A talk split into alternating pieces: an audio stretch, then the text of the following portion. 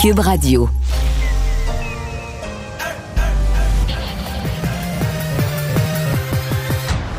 Mario Dumont. Organiser, préparer, informer. Les vrais enjeux, les vraies questions. Mario Dumont. Les affaires publiques n'ont plus de secret pour lui.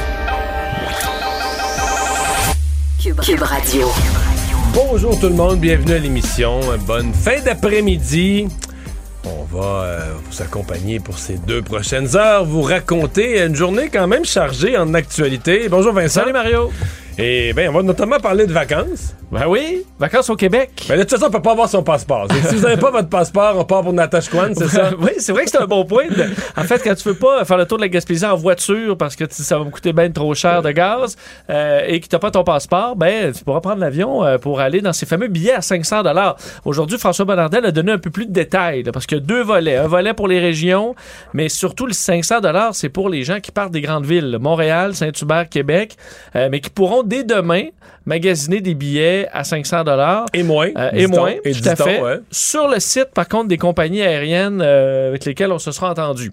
Là, il y aura un peu de travail à faire, mais vous pourrez là-dedans, trois fois par année, vous payer des allers-retours un peu moins chers. Saguenay-Lac-Saint-Jean, Abitibi, Côte-Nord, Île-de-la-Madeleine, Côte-Nord, Gaspésie. et ça, euh, peu importe le nombre d'escales. Alors, ça vous permettra peut-être de découvrir des coins euh, que vous n'avez jamais pu voir encore au Québec. Puis Effectivement, ça va devenir moins cher que faire des milliers de kilomètres au De prix de, plus en l'essence. On va rejoindre l'équipe de 100% Nouvelles. 15h30, c'est le moment d'aller retrouver notre collègue Mario Dumont. Salut Mario. Bonjour.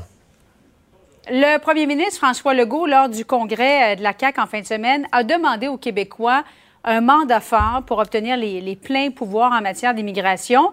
Euh, il a dit que c'était une condition sine qua non à la survie de la nation québécoise et ça fait l'objet de, de débats à la période de questions aujourd'hui. On va écouter la fin de la question de Mme Anglade.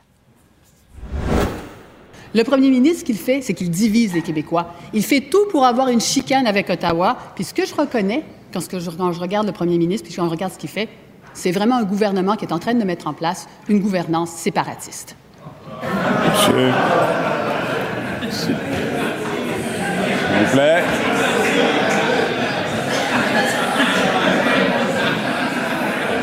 Maintenant, Monsieur le Président, on peut s'occuper d'économie, puis en même temps se préoccuper de l'avenir du français au Québec. Puis c'est là qu'on... Alors, Mario, le premier ministre n'a pas répondu à cette dernière question de Mme Anglade. Est-ce que M. Legault a voulu en faire cette question de, de l'immigration, la question de l'urne? Ne s'est-il pas aventuré sur une pente un peu glissante, selon toi? C'est-à-dire que, euh, pas en soi. Pas que c'est une pente glissante en soi. Il y a d'abord, il y a beurré épais, je veux dire, l'avenir de la nation. C'est vrai que c'est une question importante, l'immigration, Ouais. mais il y a beurré épais. Pour moi, ce qui va devenir mais, fondamentalement une question glissante à terme, c'est.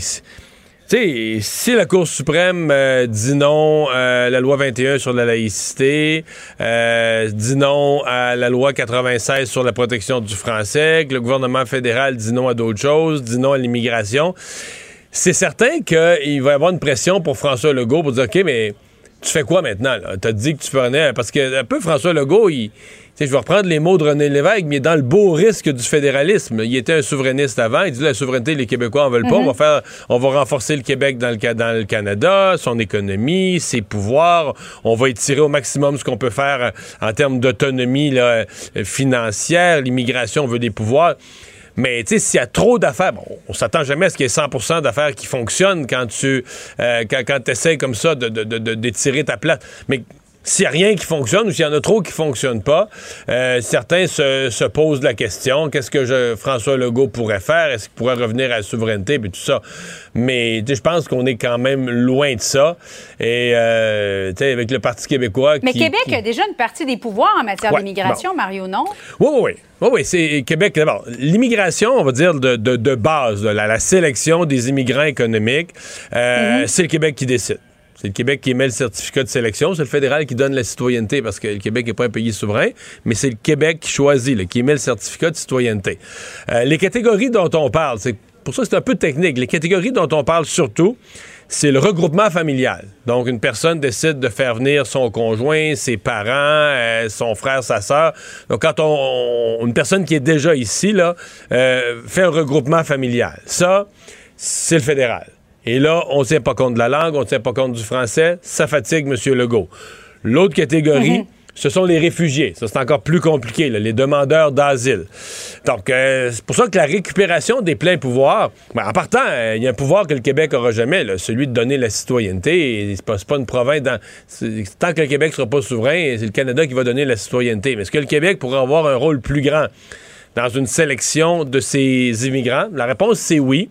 Euh, en pourcentage, le François Legault, là, j'ai pas vérifié ces chiffres-là. là. Je les prends tels que M. Legault les a dit dans son discours. Il a dit que ça- quand tu additionnes ce qu'on ce qu'on contrôle pas au Québec, c'est 43% de l'immigration. Puis il y en a à peu près la moitié de ce 43 %-là euh, parle pas le français. Euh, donc, c'est un peu le portrait qu'il a donné. Là. Mais, faut, sais, faut voir ça. Quand je dis que l'immigration est un sujet important, il faut toujours voir ça dans la perspective de la politique du gouvernement Trudeau. Politique du gouvernement Trudeau, c'est des chiffres d'immigration euh, énormes pour les prochaines années. La population du Canada va évoluer considérablement avec l'immigration. C'est un peu là-dedans qu'on est coincé le Québec. Est-ce que nous, on est une minorité, on veut garder le français? Si on suit le rythme de l'immigration du Canada, on ne sera jamais capable de faire l'intégration à la langue française. Si on ne suit pas le rythme, on est de moins en moins pesant dans le Canada. Euh, parce que le Canada, veut dire, augmente sa population très rapidement avec l'immigration. Donc, le dossier de l'immigration, il est complexe là, pour le Québec dans le Canada, encore plus que ce que même François Legault met de l'avant. Dossier de l'UPAC maintenant, euh, le, le système de fuite orchestré, selon euh, le juge de la Cour du Québec, selon le, le BAI, Bureau des enquêtes indépendantes, par l'ancien patron de l'UPAC, Robert Lafrenière, ses anciens acolytes aussi. Euh, Monsieur Lafrenière nie euh, catégoriquement en disant non, je, n'ai jamais donné de l'information aux médias. C'est extrêmement complexe comme histoire, Mario, mais dans les faits, crois-tu qu'on va enfin un jour connaître le fond de l'histoire? Je pas certain. Je suis pas certain. En fait, l'histoire est plus complexe même aujourd'hui. Parce que ce que Ouais. révèle, parce que là, faut, les gens qui se demandent pourquoi est-ce qu'il sort des petits bouts, c'est que c'est des, c'est des centaines et des centaines de pages. Il y a le jugement du juge Perrault, mais lui s'est appuyé sur d'autres témoignages, puis là, tout ça est rendu public. Donc là, nos gens sont en train de lire ça, d'é- d'éplu- d'éplucher ces documents. Et là, aujourd'hui, dans le fond, si on regarde en détail les nouvelles qui sortent là, de notre bureau d'enquête, OK, la Frenière, quand il a coulé, il a coulé euh, des, des dossiers à la presse là, sur le fait que ça allait pas assez vite au DPCP. Mais il était pas en mode faire déraper les enquêtes. Il était en mode porter des accusations, pousser le, DCP, le DPCP, aller plus vite, plus loin, etc. Euh, de l'autre côté, bon, on dit là, il- mais disons l'hypothèse que lui voulait faire dérailler les enquêtes, c'est pas ce qu'on voit dans ses interventions. C'est peut-être des interventions inappropriées. Mais au premier coup d'œil, quand on les regarde, c'est des interventions qui visaient à arrêter du monde, qui visaient à faire aboutir les enquêtes. Euh, alors qu'hier, j'entendais des gens qui disaient Ah, ben là, tu sais, Lafrenière faisait exprès pour faire déraper les enquêtes. C'est pas moi ce que je vois. Mais tu sais, ça Ouais. s'en vient. En même temps, s'il y a des procès qui sont en cours, euh, Ah, ben là, ça que- provoque des délais préjudiciables et, et- et après coup, ben, on est obligé Ouais. de procéder à, à un arrêt des procédures. Mais est-ce que c'est lui qui a fait ces coulages-là? Est-ce que lui en a fait certains? Il a joué imprudemment? Est-ce que c'est lui qui a fait Ouais. les coulages qui ont eu au procès? J'ai ça commenter quand on n'a rien que la moitié puis qu'on sait pas tout, tu sais, puis... C'est Euh, blanc ou noir, ouais. Oui, oui, oui. Puis il reste que, je veux dire, euh, il faut aussi se demander euh, qui. Tu sais, la fin de tout ça, là, c'est qu'il y a des procès qui ont avorté. Il y a des gens qui s'en sortent bien, il y a des gens qui s'en sont sortis, là. Bon, euh, qui. Fait que, qui, qui a voulu quoi, qui a fait quoi, volontairement, involontairement, pour faire déraper des enquêtes, des procès? Euh, Est-ce qu'on le saura un jour? Je suis pas certain. Je suis pas certain. Les passeports, dossier des passeports, Mario, ça fait des semaines qu'on en parle. Euh, c'est extrêmement difficile de se procurer un passeport en ce moment. Et notre collègue Audrey Gagnon s'est rendue à un bureau des passeports un peu plus tôt aujourd'hui. Elle a parlé à quelques-unes des personnes qui euh, faisaient la file d'attente. On, on va écouter ce que ça a donné, Mario. C'est ridicule. C'est complètement ridicule. C'est absurde. On perd du temps, on perd de l'argent. Euh, c'est l'enfer. C'est c'est comme, je comprends pas. Comme je comprends pas, on est au Canada, je comprends pas comment ces trucs-là se passent aujourd'hui en 2022. Vraiment découragée parce que c'est la quatrième fois que je me présente, que j'arrive à 6 h ou à 5 h du matin, c'est toujours la même réponse. C'est pas croyable. non, puis les fils. Co- les Comment ça se fait que. Les gens qui traînent leurs chaises dans le fil, puis le- le- les chaises de, de- des Mais, mais chaises de bientôt, on va voir des tentes. C'est sûr qu'on va voir des tentes. là, bientôt, cette dame-là qu'on vient d'entendre, elle dit Ça fait trois, quatre fois que je, je viens à 5 h, 6 h du matin, puis je suis jamais capable d'obtenir mon passeport. C'est une question de temps avant que les gens couchent sur place. Ouais, euh, là, parce que le fédéral, bon, quand cette histoire-là des passeports a émergé, bon, on se disait, là, le fédéral est pris de court un peu, un peu pris de vitesse. Mais Ouais. là, euh, ça commence à faire plusieurs semaines. Ils ont dit qu'ils avaient pris les mesures, qu'ils avaient embauché plus de gens. Ça semble pire que jamais. Donc, euh, je sais pas, là, sincèrement, je sais pas qu'est-ce qui se passe. Je sais pas comment on peut euh, accepter euh, pareille situation.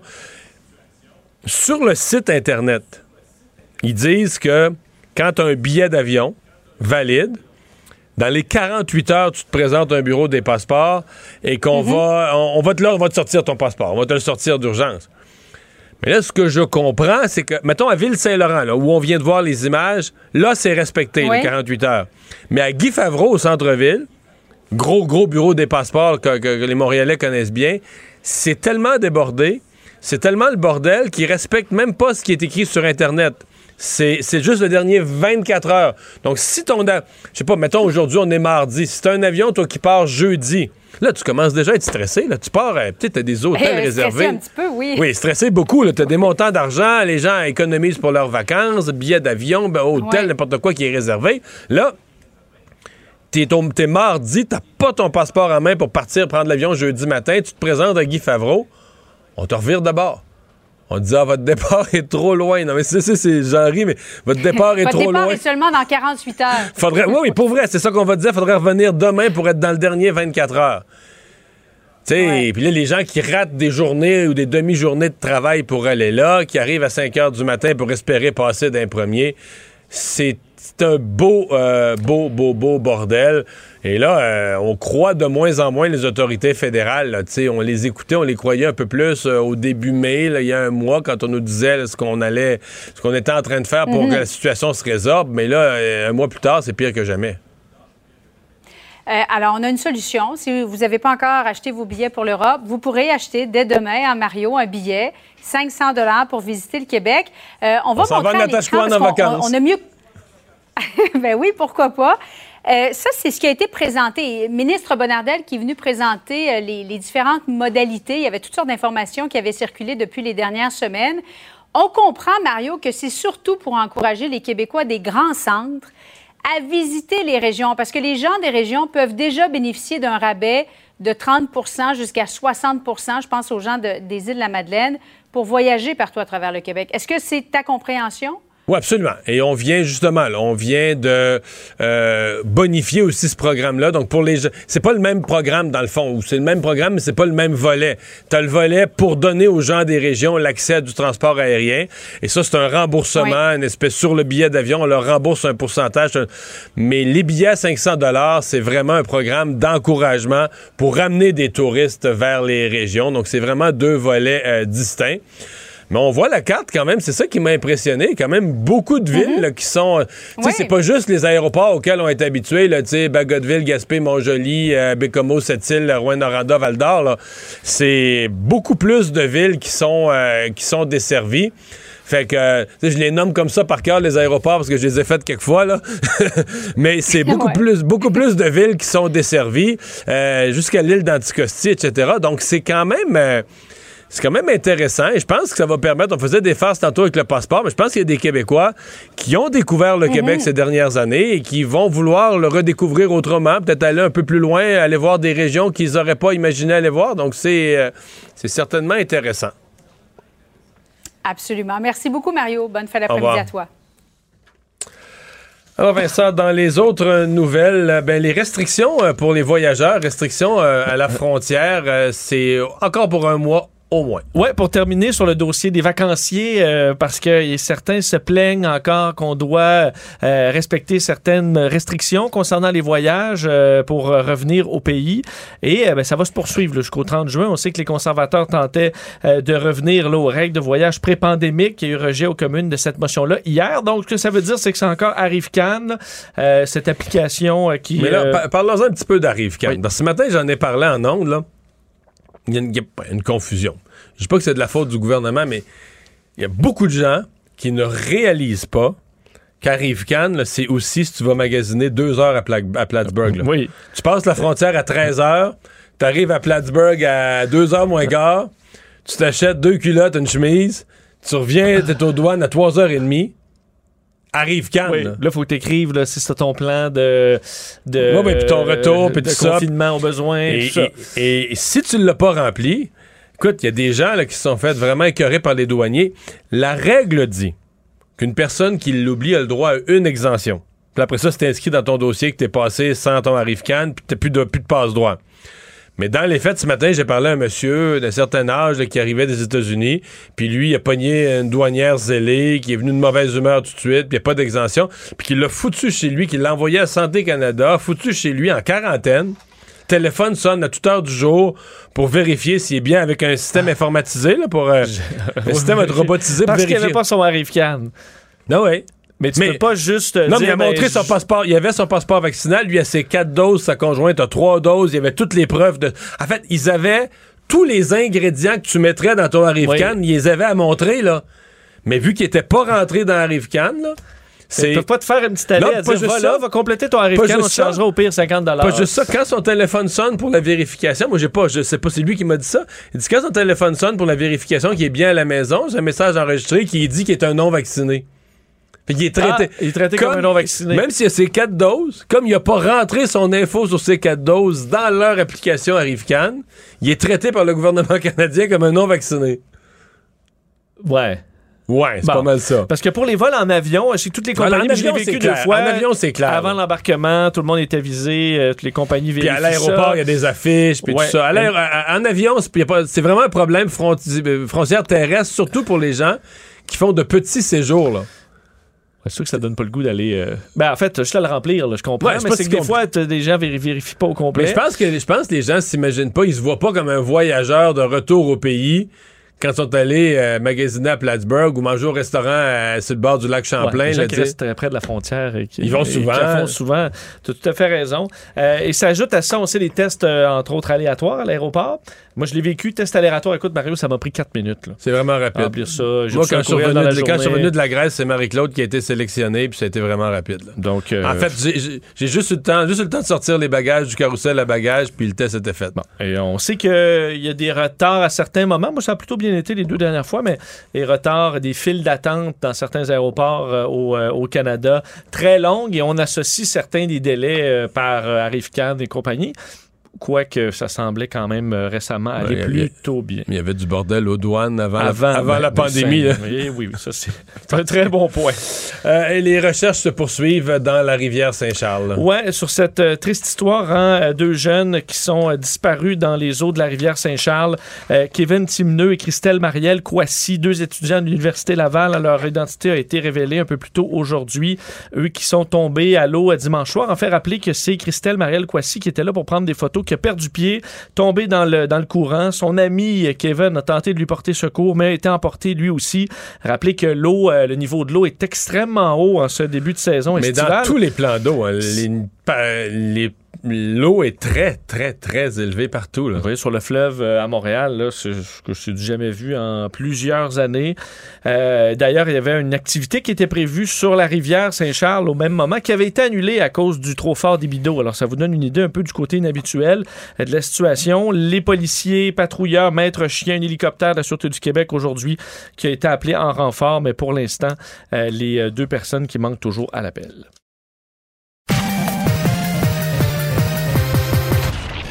Combiner crédibilité et curiosité. Mario Dumont. Cube Radio. Euh, on va tout de suite euh, s'en aller euh, du côté de la région du, du lac Saint-Jean euh, parce qu'il y a des ossements humains qui ont été retrouvés euh, dans le lac Saint-Jean, sur le bord du lac Saint-Jean. Jean Hull, journaliste à TVA Nouvelle, qui est là. Bonjour Jean. Salut Mario. Euh, Qu'est-ce que c'est que cette histoire? Euh, comment la- la- les policiers regardent ça? Écoutez, euh, dans un premier temps, pouvez-vous croire que les ossements ont été retrouvés à deux moments distincts par la seule et même personne? Euh, D'abord, dans un premier temps, la semaine dernière, c'est un pied avec une botte féminine qui a été retrouvé. Et hier, c'est une autre partie du corps. Et ça a convaincu les euh, policiers de la Sûreté du Québec d'entreprendre un déploiement plus important ce matin. Donc, il y a d'abord en bordure du lac, en fait sur le lac, en bordure de la berge, il y a une patrouille nautique, si on veut, qui sillonne le secteur. Il y a également deux quadistes qui sont partis de Saint-Gédéon et qui sur les berges, donc, qui circulent. Et il y a un groupe de marcheurs de l'autre côté, à Desbiens, qui, lui, euh, bon, marche vers justement euh, à la rencontre des quadistes. C'est ainsi un secteur d'environ 20 kilomètres qui est couvert. Euh, et on a parlé à cette dame, justement, cette femme qui a retrouvé les ossements. Évidemment, on n'a pas voulu accorder d'entrevue, euh, c'est encore sous le choc, mais les policiers voulaient profiter du fait que ces, ces découvertes avaient été rapprochées pour entreprendre des recherches en se disant, ben, écoutez, c'est possible qu'il y a encore d'autres pièces, euh, d'autres morceaux du, corps qui pourraient être se, trouver, en fait, pourraient se trouver dans les barrages. Mais donc là, on a un pied, puis on, ne veut pas dire on a une autre partie du corps. C'est ça, la, En fait, le, possiblement le, le, bassin, là, normalement, là, ça n'a pas été confirmé, mais c'est son, décode un peu ce qui a été mentionné. C'est effectivement euh, une autre une autre partie. Sauf que à ce moment-là, on n'est pas capable de euh, d'identifier, déterminer la cause exacte du décès. Est-ce que c'est une personne qui a été victime d'un crime? Est-ce que c'est une euh, un geste volontaire ou une mort naturelle? Peu importe. pour l'instant, ça reste à déterminer. Est-ce que les policiers ont donné une idée, d'après les, les, a des experts là-dedans, mais l'état de décomposition, l'état des, des, des membres retrouvés, est-ce que c'est quelque chose de récent qui pourrait dater de cet hiver, ce printemps? Est-ce qu'on parle de, semaines ou de mois? Ou est-ce que ça pourrait être un vieil événement qui remonte à des années? Est-ce que ça, on a donné une petite idée de ça?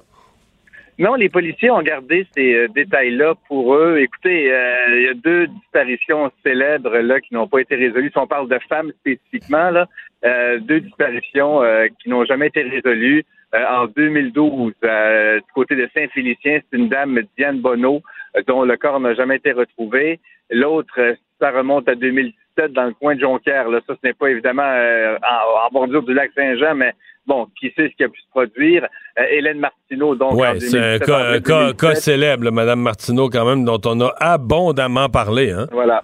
Euh, voilà, absolument. Et les policiers, en fait, ont acheminé ce qui a été retrouvé au laboratoire de médecine légale et de sciences judiciaires. On attend les résultats. Et même à cela, c'est possible qu'on se trouve devant une personne qu'on ne connaît pas du tout parce que, bon, en prenant le prélèvement d'ADN sur les restes retrouvés, faudra les comparer avec ce qu'on a dans la base de données.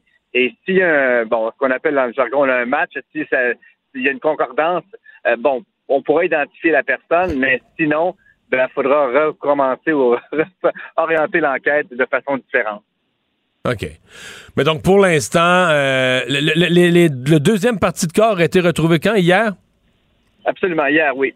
Donc, la semaine passée, hier. Un pied.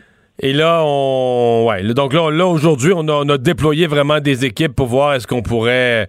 Est-ce qu'on pourrait retrouver euh, autre chose. Donc, euh, ouais. La, la, problématique, Mario, si je peux me permettre, c'est que, bon, euh, vous savez qu'il y a quatre rivières, quatre affluents euh, au lac Saint-Jean. Donc, euh, d'où provient exactement ce cas? C'est possible que les vents, la marée aient amené ces restes humains-là à, à à la hauteur de Métabetchouan de la Calacroix, mais ça ne veut pas nécessairement dire non plus que c'était une personne qui vivait près de Métabetchouan de la Calacroix. Ça ne veut pas dire non plus que. Donc la personne pourrait, venir, pourrait venir de plus loin. Le cas, évidemment, les rivières au printemps ont des énormes. Donc ce sont de grosses rivières qui jettent dans le lac Saint-Jean, qui ont des énormes débits d'eau au printemps. Fait que le corps pourrait venir de loin, là. Et surtout si les vents soufflent, euh, bon, ce qu'on nous mentionnait euh, parmi les résidents du secteur, si les vents soufflent en direction euh, nord-est, eh bien, ça amène souvent ce qui vient du nord. Alors là, c'est pour ça que c'est très difficile d'établir à ce moment-ci là, la provenance même de, de, ces restes humains. Quelle histoire. Ben, on va suivre ça. J'ai l'impression que ça va amener des développements dans les prochains jours. Merci beaucoup, Jean. Au plaisir. Au revoir, Jean Houle de TVA Nouvelle au Saguenay-Lac-Saint-Jean. Mario Dumont et Vincent Dessureau. Joignez-vous à la discussion. Appelez ou textez le 187 Cube Radio 1877 827 2346. Ça arrive un peu de nulle part, cette nouvelle-là. Le gouvernement fédéral qui impose une nouvelle taxe sur euh, différents produits euh, locaux, produits localement, euh, produits alcoolisés. ça fait suite à une contestation de l'Australie. Écoutez, c'est compliqué, mais une contestation au sens du, du droit commercial international de l'Australie. Et ben, il semble qu'entre autres pour les distilleries, là, pour ces jeunes entreprises, qu'il y a beaucoup, beaucoup, beaucoup de nouveaux joueurs qui sont entrés dans les dernières années, avec un certain succès, mais qui sont entrés dans le monde des distilleries. Ça remet carrément en, cause la survie de certaines entreprises. Jonathan Roy, président de l'Union québécoise des micro-distilleries, bonjour. Bonjour. Euh, bon, euh, je, l'ai résumé à ma façon, mais vous êtes plus, euh, vous êtes dedans. Qu'est-ce que l'Australie a fait, a demandé pour forcer le gouvernement canadien à, à poser ce geste-là? Euh, ben en fait, le, oui, la, c'est la, taxe d'assises qui, qui, qui, est visée par cette demande-là. Euh, chez nous, ça nous impacte. C'est, clair que ça nous impacte. C'est des augmentations annuelles euh, quand même importantes. Mais le, le là où notre industrie devient vulnérable très rapidement, c'est contrairement à tous les autres producteurs d'alcool au Canada, euh, la, majoration de la SAQ qui est appliquée lorsqu'on vend directement sur le lieu de production euh, rend euh, pratiquement impossible pour les distilleries de survivre aussitôt qu'il y a des, légères augmentations des coûts. OK. Et donc, ça, peut représenter combien, je sais pas, mettons, les gens qui font des gins? Il y a beaucoup de gins au Québec sur une bouteille régulière. Ça peut représenter combien? Euh, les taxes d'assises sur une bouteille régulière, euh, c'est environ 3 à 4 dollars. Euh, ça, répond à ma question, c'est pas du change, c'est pas, pas quelques sous. Là. Non, ben en fait, oui, on parle de, de, 3 à 4 dollars, dépendamment du pourcentage d'alcool de ton, de ton produit, dépendamment de, du, format de ta bouteille. ça, ça a un impact sur le prix final. Et donc, dans votre cas, dans, le cas des micro-distilleries, ça peut avoir un impact carrément sur la, rentabilité, la capacité de générer une rentabilité? Euh, oui, surtout au Québec où on, voit les, euh, les, micro-distilleries euh, avoir qu'un seul canal de distribution. C'est la SAQ qui nous distribue. La, possibilité de faire de l'agrotourisme est très mince à cause des majorations SAQ. ça fait en sorte qu'une distillerie aujourd'hui qui, déciderait ou qui essaierait de faire du gros volume, ça devient de plus en plus difficile parce qu'on est de plus en plus de joueurs et qu'il n'a pas n'a pas beaucoup de canaux de distribution, contrairement à tous les autres producteurs d'alcool. Donc, euh, qu'est-ce que vous euh, demandez ou suggérez? Est-ce qu'il y a... Euh, parce que, bon, l'Australie a porté plainte, le gouvernement fédéral a réagi avec cette nouvelle taxe. Est-ce qu'il y a une... dans votre esprit, est-ce qu'il y a une, façon de réagir, une façon pour les gouvernements d'aider votre industrie naissante? Chez nous, au Québec, les microdistilleries pourraient survivre à cette à cette taxe-là euh, si la, la, la, majoration est enlevée ou est, est diminuée en, en, forte en forte portion. On a déjà présenté euh, la semaine dernière euh, une solution au ministre des Finances qui permettrait à plusieurs de distilleries de passer l'été, parce qu'on parle de, de, de, distilleries qui vont probablement pas voir la fin de l'été dans la situation actuelle. À ce point-là? Oui, à ce point-là, on parle présentement, on a fait une étude technico-économique euh, avec la, la firme DDM. C'est on a reçu les, les premiers euh, euh, les, premiers résultats. Et on parle de deux distilleries sur trois qui sont déficitaires cette année. Donc, on peut voir que si on ajoute euh, les taxes, on, cumule euh, les, les, coûts des matières premières qui, qui, ont augmenté de façon impressionnante, la difficulté de se trouver des, des, employés, c'est clair que les distilleries, ça ne survivra pas. On parle, chez nous, entre nous, on parle de probablement de la faillite d'une industrie au complet. Ouais. Est-ce que euh, vous avez obtenu une oreille attentive à quelque part? Euh, on a souvent, euh, quand on parle au gouvernement, on a une, oreille attentive et l'autre oreille qui ne veut rien savoir. Euh, c'est un peu notre cheval de bataille depuis plusieurs années. Et là, on, est rendu au ministère des Finances. Puis ce qu'on demande au ministère des Finances, c'est d'agir très rapidement. Ils ont la possibilité, à travers un bulletin d'information, de changer la loi rapidement pour éviter la faillite d'une industrie, même si c'est euh, euh, que temporairement, en attendant qu'on trouve les, les, bonnes fitelles ou qu'on trouve les, les, bonnes façons dans la, la, paperasse gouvernementale de, de, régler la situation, mais à tout de moins sauver une industrie qui visiblement ne survivra pas très longtemps. Quand vous comparez, bon, bouteille, là, bouteille produite là, chez l'artisan euh, au Québec euh, versus, mettons, en Ontario, en Colombie-Britannique, puis bouteille vendue aux clients. Euh, est-ce qu'il vous en reste autant, plus, moins? Comprenez-vous ma question? Là? oui. La bouteille, elle, vient d'être produite. Puis là, je, prends pour acquis que ça coûte le même prix à produire. Tu sais, mettons, ça a coûté, je sais pas, 10 piastres de la produire, la bouteille, au Québec, en Ontario, en Colombie-Britannique. Aux trois places, ça a coûté 10 piastres faire une bouteille de gin. Euh, laquelle des trois juridictions, il va en rester plus aux, producteurs à la fin? Ah ben j'ai un exemple très concret. On a euh, la distillerie Plus de Roi, on a une deuxième distillerie au Nouveau-Brunswick.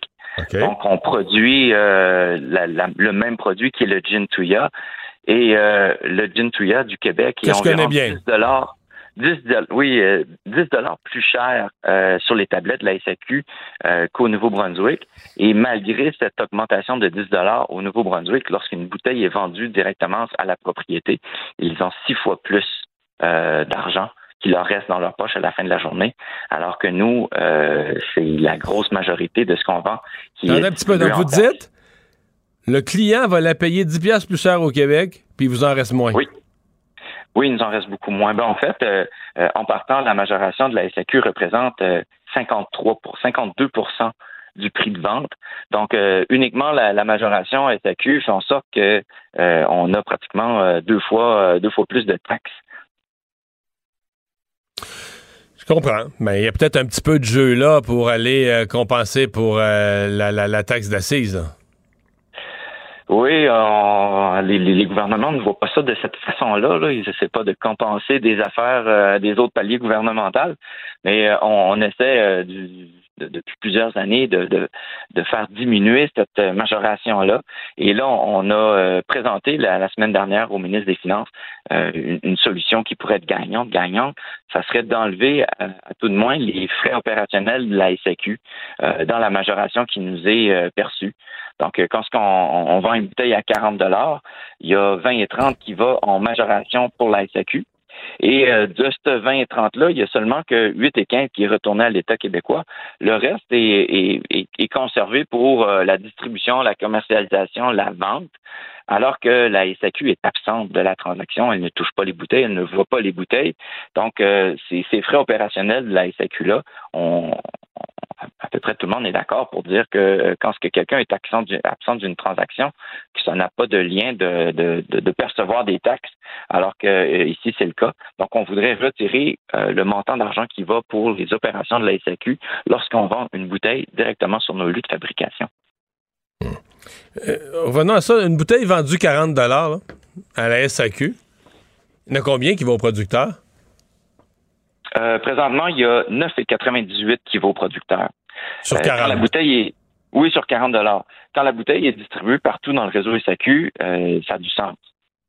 quand la bouteille part de notre entrepôt, arrive dans nos boutiques, on paie des employés, on paie des, des infrastructures pour accueillir des gens.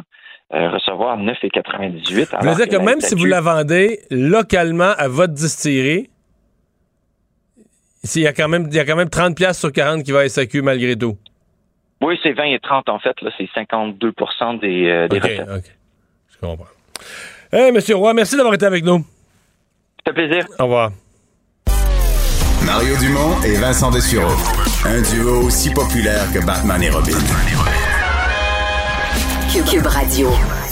Le conflit Russie-Ukraine avec Guillaume Lavoie. Bonjour Guillaume. Bonjour Mario. Alors, enchaînement avec euh, notre discussion d'hier sur le fait que dans euh, certaines, certaines franges de la droite américaine, il y a la montée d'un discours là, qui euh, veut abandonner l'aide à l'Ukraine. Oui, et on va venir bientôt en parler. Il va y avoir la même chose du côté de la gauche ou de l'extrême gauche aux États-Unis. Mais là, il y a un signal vraiment fort et c'est presque une déclaration d'hostilité envers pas juste le président Biden, mais je dirais les dirigeants républicains. Là. Alors, c'est peut-être le plus influent think tank de droite aux États-Unis, le Heritage Foundation, qui vient de prendre position assez clairement contre euh, euh, l'aide à l'Ukraine.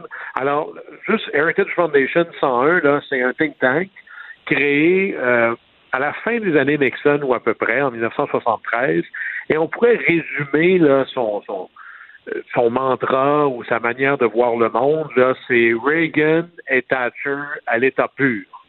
Et ce qu'ils écrivent, souvent, ça devient le programme politique des républicains, c'est ce que mettent en œuvre les administrations républicaines. Alors, c'est pas un groupe quelconque, c'est véritablement la colonne vertébrale du développement des idées de la droite américaine. Et pendant très longtemps, et c'est encore plus surprenant qu'ils prennent cette position-là aujourd'hui, mais pendant très longtemps, leur, réflexe de base, c'était qu'est-ce que ferait Ronald Reagan? Et là, ils viennent de prendre position résolument contre le plan d'aide à l'Ukraine, celui qui vient d'être voté. Et là, la prise de position, elle est assez claire, c'est-à-dire, OK, on serait d'accord pour aider l'Ukraine militairement parlant, mais là, de donner 8,5 milliards à l'Ukraine pour qu'ils fassent fonctionner leur gouvernement, c'est du grand n'importe quoi. Et c'est une rhétorique redoutablement efficace où on va opposer un des slogans beaucoup repris par Trump, America First, l'Amérique d'abord, versus les autres, les démocrates, les élites, etc., qui veulent America Last, l'Amérique en dernier. Et là, leur, leur discours, c'est les progressistes, donc les gens à gauche à Washington, et les élites aiment mieux dépenser votre argent en Ukraine plutôt que de la dépenser pour vous, les élites globalistes qui veulent mettre un agenda différent de l'agenda américain. Mais la tragédie, c'est que la Heritage Foundation, plutôt que de se demander que ferait Ronald Reagan ou que ferait Margaret Thatcher, sont rendus à que ferait Donald Trump. C'est ça le glissement. Là. Complètement. Une des critiques les plus virulentes contre eux, c'est de dire c'est ils ont toujours eu un leadership important dans le Parti républicain ou dans le mouvement de droite. Là, c'est plutôt un leadership de suiveux. C'est-à-dire, ah, on va aller se mettre dans le camp des populistes. Et ça, c'est très inquiétant pour l'avenir. Mais le fait que le Heritage Foundation prenne position, ça n'a pas été là par en arrière. Ils ont, ils ont fait un op-ed, donc une lettre ouverte dans les journaux là-dessus. Et quand on regarde le vote sur le fameux euh, plan de relance, le, le dernier plan d'aide à l'Ukraine, il y a quand même 11 sénateurs républicains qui ont voté contre. Ça, grosso modo, c'est un sénateur sur cinq. Un sénateur républicain sur cinq qui a voté contre le leadership de son parti. À la Chambre, c'est 57 congressmen républicains qui ont voté contre. Et ça, c'est un élu républicain sur quatre. Alors, c'est pas surprenant que là, McConnell, le leader des républicains, euh, le républicain le plus puissant à Washington, le sénateur McConnell a fait un voyage en Ukraine, on se souvient de ça, c'était entre autres pour mettre le- vraiment la totale. Il a fallu qu'il mette son influence dans ce vote-là à fond pour s'assurer que les républicains soient pas payent pas le prix d'être contre cette chose-là. Et cette dérive-là, la dérive populiste, du pilier de ce qui a été autrefois non seulement un mouvement conservateur, mais c'était les faucons en politique étrangère. C'était ceux qui disaient il n'y a pas de compromis à faire avec les dictateurs. Alors, on est de plus Comment, en comment plus disait ça, teacher, les, les dictateurs, on les... On négocie pas avec les dictateurs, on les bat. C'est ça. Thatcher disait ça. Il n'est pas question de discuter avec un dictateur. Là. Si vous n'êtes pas assez capable de faire ça, peut-être que vous n'êtes pas. Thatcher disait ça. Peut-être que vous n'êtes pas assez homme pour la bataille à faire. C'est juste Thatcher qui peut dire ça, évidemment. Mais c'est c'est là où on voit à quel point ça va devenir de plus en plus difficile et le niveau d'inquiétude pour les élections de mi-mandat ne font qu'augmenter. Que ferait Ronald Reagan? C'est un peu triste parce qu'aujourd'hui, que ce soit sur l'immigration ou sur un paquet d'autres questions, si Ronald Reagan existait aujourd'hui, je suis pas sûr que le Parti républicain verrait en lui un vrai républicain. Il verrait en lui un élitiste, globaliste qui a trahi le parti. Alors la dérive des purs, c'est ça que ça donne, mais il y a quelque chose d'un peu inquiétant parce que là, c'est pas juste un élu là, illuminé, c'est le cœur de la réflexion républicaine ou de droite aux États-Unis qui se positionne comme ça. Ça annonce des lendemains un peu troublants ou inquiétants. là. Guillaume, un des euh, dossiers les plus, un des plus gros casse-têtes pour l'Europe depuis le début de l'invasion de l'Ukraine, c'est le dossier de l'énergie provenant de la Russie, pétrole, gaz. Et là, le, bon, euh, le- l'Europe s'entend sur un embargo pour la partie pétrole, mais ça n'a pas été simple.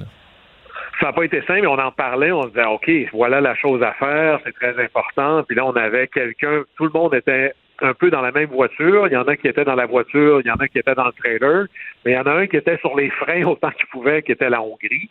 Là, c'est réglé. Ils ont réussi. Alors, ça a été deux semaines de négociations extraordinairement difficiles. Écoutez, quand vous avez le premier ministre hongrois qui dit que le boycott des énergies russes, c'est, et je cite, une attaque nucléaire contre l'économie de la Hongrie, ça laisse pas beaucoup de marge à la négociation. Alors là, on a un embargo, ou presque. Alors d'ici fin 2022, c'est quand même dans six mois ou à peu près, l'Europe va réduire d'à peu près 90% ses importations de pétrole. C'est-à-dire qu'ils vont arrêter d'importer du pétrole par voie maritime. La majorité du pétrole en Europe est livré par bateau. Ça arrive par exemple en Italie, en Espagne et ailleurs. Mais ils vont continuer à permettre l'importation si par pipeline il faut lire en Hongrie essentiellement. Il y a cinq pays qui importaient par pipeline, l'Allemagne, la Pologne, et les deux ont dit nous, c'est clair qu'on prend le mouvement, puis à la fin de 2022, on n'achète plus de pétrole russe. Il reste la République tchèque, la Slovaquie. C'est pas parce que c'est des méchants, c'est parce qu'ils en dépendent beaucoup plus. Donc les solutions de rechange sont beaucoup plus compliquées. Mais eux, ils disent on va tout faire pour y arriver. Il reste la Hongrie qui dit ben nous, on fera absolument rien, on va, on va mettre du pétrole russe dans nos céréales s'il faut. Ah, mais il faut quand même reconnaître qu'ils ont été capables d'aller de l'avant. Mais ça reste une réduction très importante dans des pays majeurs, des gros importateurs, l'Italie, l'Espagne, la France. Ben, eux, c'est autant de dollars, ou on pourrait dire même de centaines de millions d'euros de moins dans les coffres de Vladimir Poutine. Et ça va véritablement avoir des effets perturbateurs sur le flux de production en Russie. Parce que ton puits de pétrole, à un moment donné, il faut que tu le mettes quelque part. Tu n'as pas la capacité d'entreposer tout ça. Il y a des raffineries qui vont tomber à l'arrêt. Parce qu'évidemment, si c'est juste sur une conversation, tu dis, ben, c'est correct. Tout ce que toi, t'achètes pas, je vais envoyer ça en Chine, à l'Est, au Sud, en Inde. Mais tu n'as pas les infrastructures de livraison pour ça. Alors, ça devient plus difficile. Ça va vraiment causer un réel bordel du côté russe. Et ben, il a commencé à avoir des conséquences à ça. La patience de Vladimir, de Vladimir Poutine diminue. Oui, parce que là, euh, euh, les, les, gestes quand même de la Russie pour couper, couper le gaz à certains, à certains endroits, certains pays, euh, entre autres les Pays-Bas, se sont ajoutés. Ce matin, il y a plus de gaz russe qui rentre aux Pays-Bas parce que les Pays-Bas avaient dit, ben moi, j'ai des sanctions là que je dois respecter l'Union européenne. Je ne peux pas te payer en rouble. La compagnie russe a dit, ben ou bien tu me payes en rouble ou tu n'as pas de gaz. Et là, ben, ils ont coupé, ils ont fermé le robinet ce matin. Évidemment, les Néerlandais étant des super planificateurs et des gens d'affaires exceptionnels, ils avaient déjà monté des réserves à des niveaux records. Alors, il y a encore, il n'y a pas de problème à très court terme. Mais vraiment, ce qu'on voit, c'est qu'à moyen terme, et c'est là que la décision de Vladimir Poutine va avoir des conséquences, moi je pense, sur une ou deux générations. Le message que Vladimir Poutine envoie à l'Europe, c'est je ne suis pas un fournisseur fiable. Et là, tout le monde prend acte de la chose et là se dire ben moi je peux pas dépendre d'un fournisseur qui est pas fiable et ils vont réorienter leur chaîne d'approvisionnement énergétique. Une fois que ce sera fait, ça va être difficile. Mais là, la Russie, c'est comme si tu es assis sur une mine d'argent, une mine de pétrole, mais personne qui veut t'en acheter vraiment parce que tu n'es pas fiable, ben là, tu t'organiseras avec tes troubles. Alors, même si présentement on pourrait penser que Vladimir Poutine peut encore le montrer ses muscles, il est sur du temps emprunté à ce niveau-là. Chaque mardi, tu nous parles d'un pays, un pays qui a un rôle à jouer ou qu'on doit apprendre à découvrir dans ce conflit avec l'Ukraine. Et aujourd'hui, on s'en va dans un des, un des pays baltes, en fait le plus au sud des pays baltes, la Lituanie. Eux, d'un côté, ils ont la Biélorussie, les, les chums à Poutine, puis de l'autre côté, ils ont la petite ville perdue de Kaliningrad, là, mais qui est devenue le, stratégiquement très importante pour les Russes là, dans la mer Baltique. Euh, tu sais, tous les pays de l'Union, tous les pays de l'Europe, tous les pays d'OTAN sont nerveux avec la Russie, mais quand t'es quand es la Lituanie, t'es proche, là. Hein? Sont très proches. Et justement, notre pays du mardi, la Lituanie, eux, ils viennent faire une séance de sociofinancement pour trouver de l'argent euh, afin d'acheter des armes puis les envoyer en Ukraine. Mais il y a plein d'affaires là-dedans. Et c'est fascinant de voir que les plus petits pays, les plus vulnérables face à la Russie, sont quasiment les plus braves. Alors, la, Lituanie, tu es bien coincé. En anglais, il y a une expression qui dit que tu es coincé entre une roche et une place dure. Là, imaginez, tu as la Biélorussie d'un côté et la Russie de l'autre. Ça fait pas des voisins le fun, là. Et eux, ils sont véritablement coincés là-dedans. Ils sont allés lever, et là, très publiquement, une campagne de souscription publique de 5 millions d'euros pour aller acheter des drones d'attaque turcs coûte à peu près là, presque entre 1 et 2 millions de pièces. Et, le courage lituanien doit être souligné, là, parce que le courage, euh, nous, le dire qu'on n'est pas amis avec la Russie, ça nous coûte pas cher du principe. Là. Quand tu es lituanien, non seulement tu es à côté d'eux, mais la dépendance aux, aux énergies russes était jusqu'à 40% Mais eux ont déjà joué dans le film de Vladimir Poutine qui décide de fermer le robinet. Et là, on est dans les années 90, euh, où la Russie décide d'arrêter les livraisons euh, de gaz. Et là, ils disent, ben écoute, si tu veux mon gaz, toi qui n'as pas d'autre option, ben j'augmente mon prix de 30% Arrange-toi avec tes troubles, il faut que tu me payes de toute façon. Et la Lituanie, à ce moment-là, eux ont compris, la Russie n'est pas un partenaire fiable. Et là, ils se sont endettés. Là. Ils ont décidé d'acheter de l'énergie ailleurs, à grands frais, mais en même temps de se dire, c'est pas vrai que je vais rester l'esclave de Moscou c'est pas vrai que je vais avoir cette dépendance-là. Et ils ont développé, ils ont construit à des coûts faramineux des ports méthaniers pour accueillir du gaz naturel liquéfié, GNL. Ça coûtait une fortune. Mais aujourd'hui, c'est le pays qui va être le mieux organisé pour être capable d'accueillir cette énergie-là par bateau. Et ça a été pour ça que eux, dès que l'invasion russe a commencé, ils ont dit du jour au lendemain, importation d'énergie russe, zéro. Et en plus, on va utiliser nos ports méthaniers pour aller alimenter nos frères baltes, c'est-à-dire l'Estonie et la Lettonie, pour qu'ils soient capables de faire face à ça. Alors, c'était le pays peut-être le plus préparé, et en plus, il faut souligner le courage ou la bravoure. Le premier pays d'Europe à désigner la Russie comme un pays terroriste. Alors, il faut reconnaître ça. Et là, ils se sont lancés dans une campagne de sociofinancement. En soi, là-dedans, c'est pas nouveau, là. Euh, il y a des noms de régiments qui portaient le nom de gens riches, par exemple, à la Première Guerre mondiale, parce que la personne riche commanditait le régiment. Collègue de matériel, on se souvient, la Deuxième Guerre mondiale, euh, Churchill avait dit aux maires, amenez-moi vos louches puis vos chaudrons, on va faire fondre ça parce qu'on a besoin euh, de faire des armes avec ça. Il y avait les bons de la victoire que les gens achetaient au Canada. Même Theodore Roosevelt, qui lui a recruté presque un régiment au complet, puis s'est mis colonel en avant, puis qui est allé en guerre. Ce qui est nouveau, par contre, c'est qu'il y a une campagne de sociofinancement afin d'appuyer militairement, envoyer des armes à une nation tiers pour laquelle le pays n'est pas officiellement en guerre. La Lituanie n'est pas officiellement en guerre là-dedans. Là. Alors imaginez que tu as tes citoyens qui ramassent de l'argent et qui envoient des armes à un belligérant dans un autre conflit. Alors à qui appartient le monopole de la décision? Qui décide de la politique étrangère? Est-ce que c'est les citoyens ou c'est l'État? Prenons le problème pour l'illustrer correctement. Imaginez que des Canadiens fassent une campagne de souscription populaire pour envoyer de l'argent ou des armes en Russie. Est-ce qu'ils auraient le droit? Comment ça marche?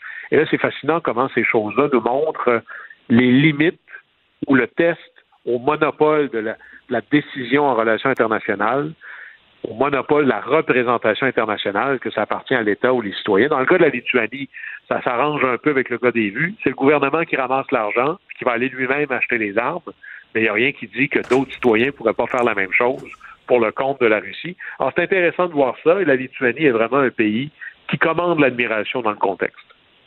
Pays quand même euh, de 2,5 millions et demi d'habitants. Tu, tu ramènes ça à l'échelle du Québec, c'est pas... Euh, pas, de, gros pays. En fait, les trois pays, les trois pays baltes additionnés, à mon avis, tu dois arriver à peu près à la population du Québec. C'est pas. Euh, Et leur frère estonien, lui, est probablement dans les meilleurs membres de l'OTAN. Et non seulement il en rajoute, mais ce petit pays-là, c'est les trois pays baltes euh, sont en train de surinvestir dans leur budget militaire et de surinvestir dans l'aide à l'Ukraine je dirais que ça fait pâlir un peu la contribution de pays plus importants comme le Canada. Peut-être que dans le fond, l'exemple vient des plus petits.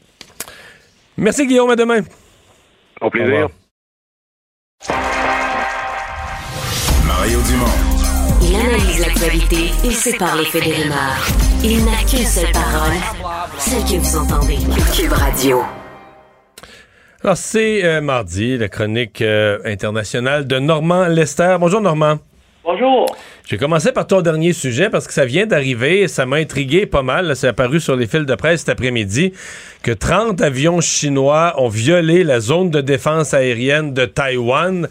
Euh, Est-ce qu'il faut y voir une, euh, une menace? Est-ce qu'il faut y voir une intention de la Chine?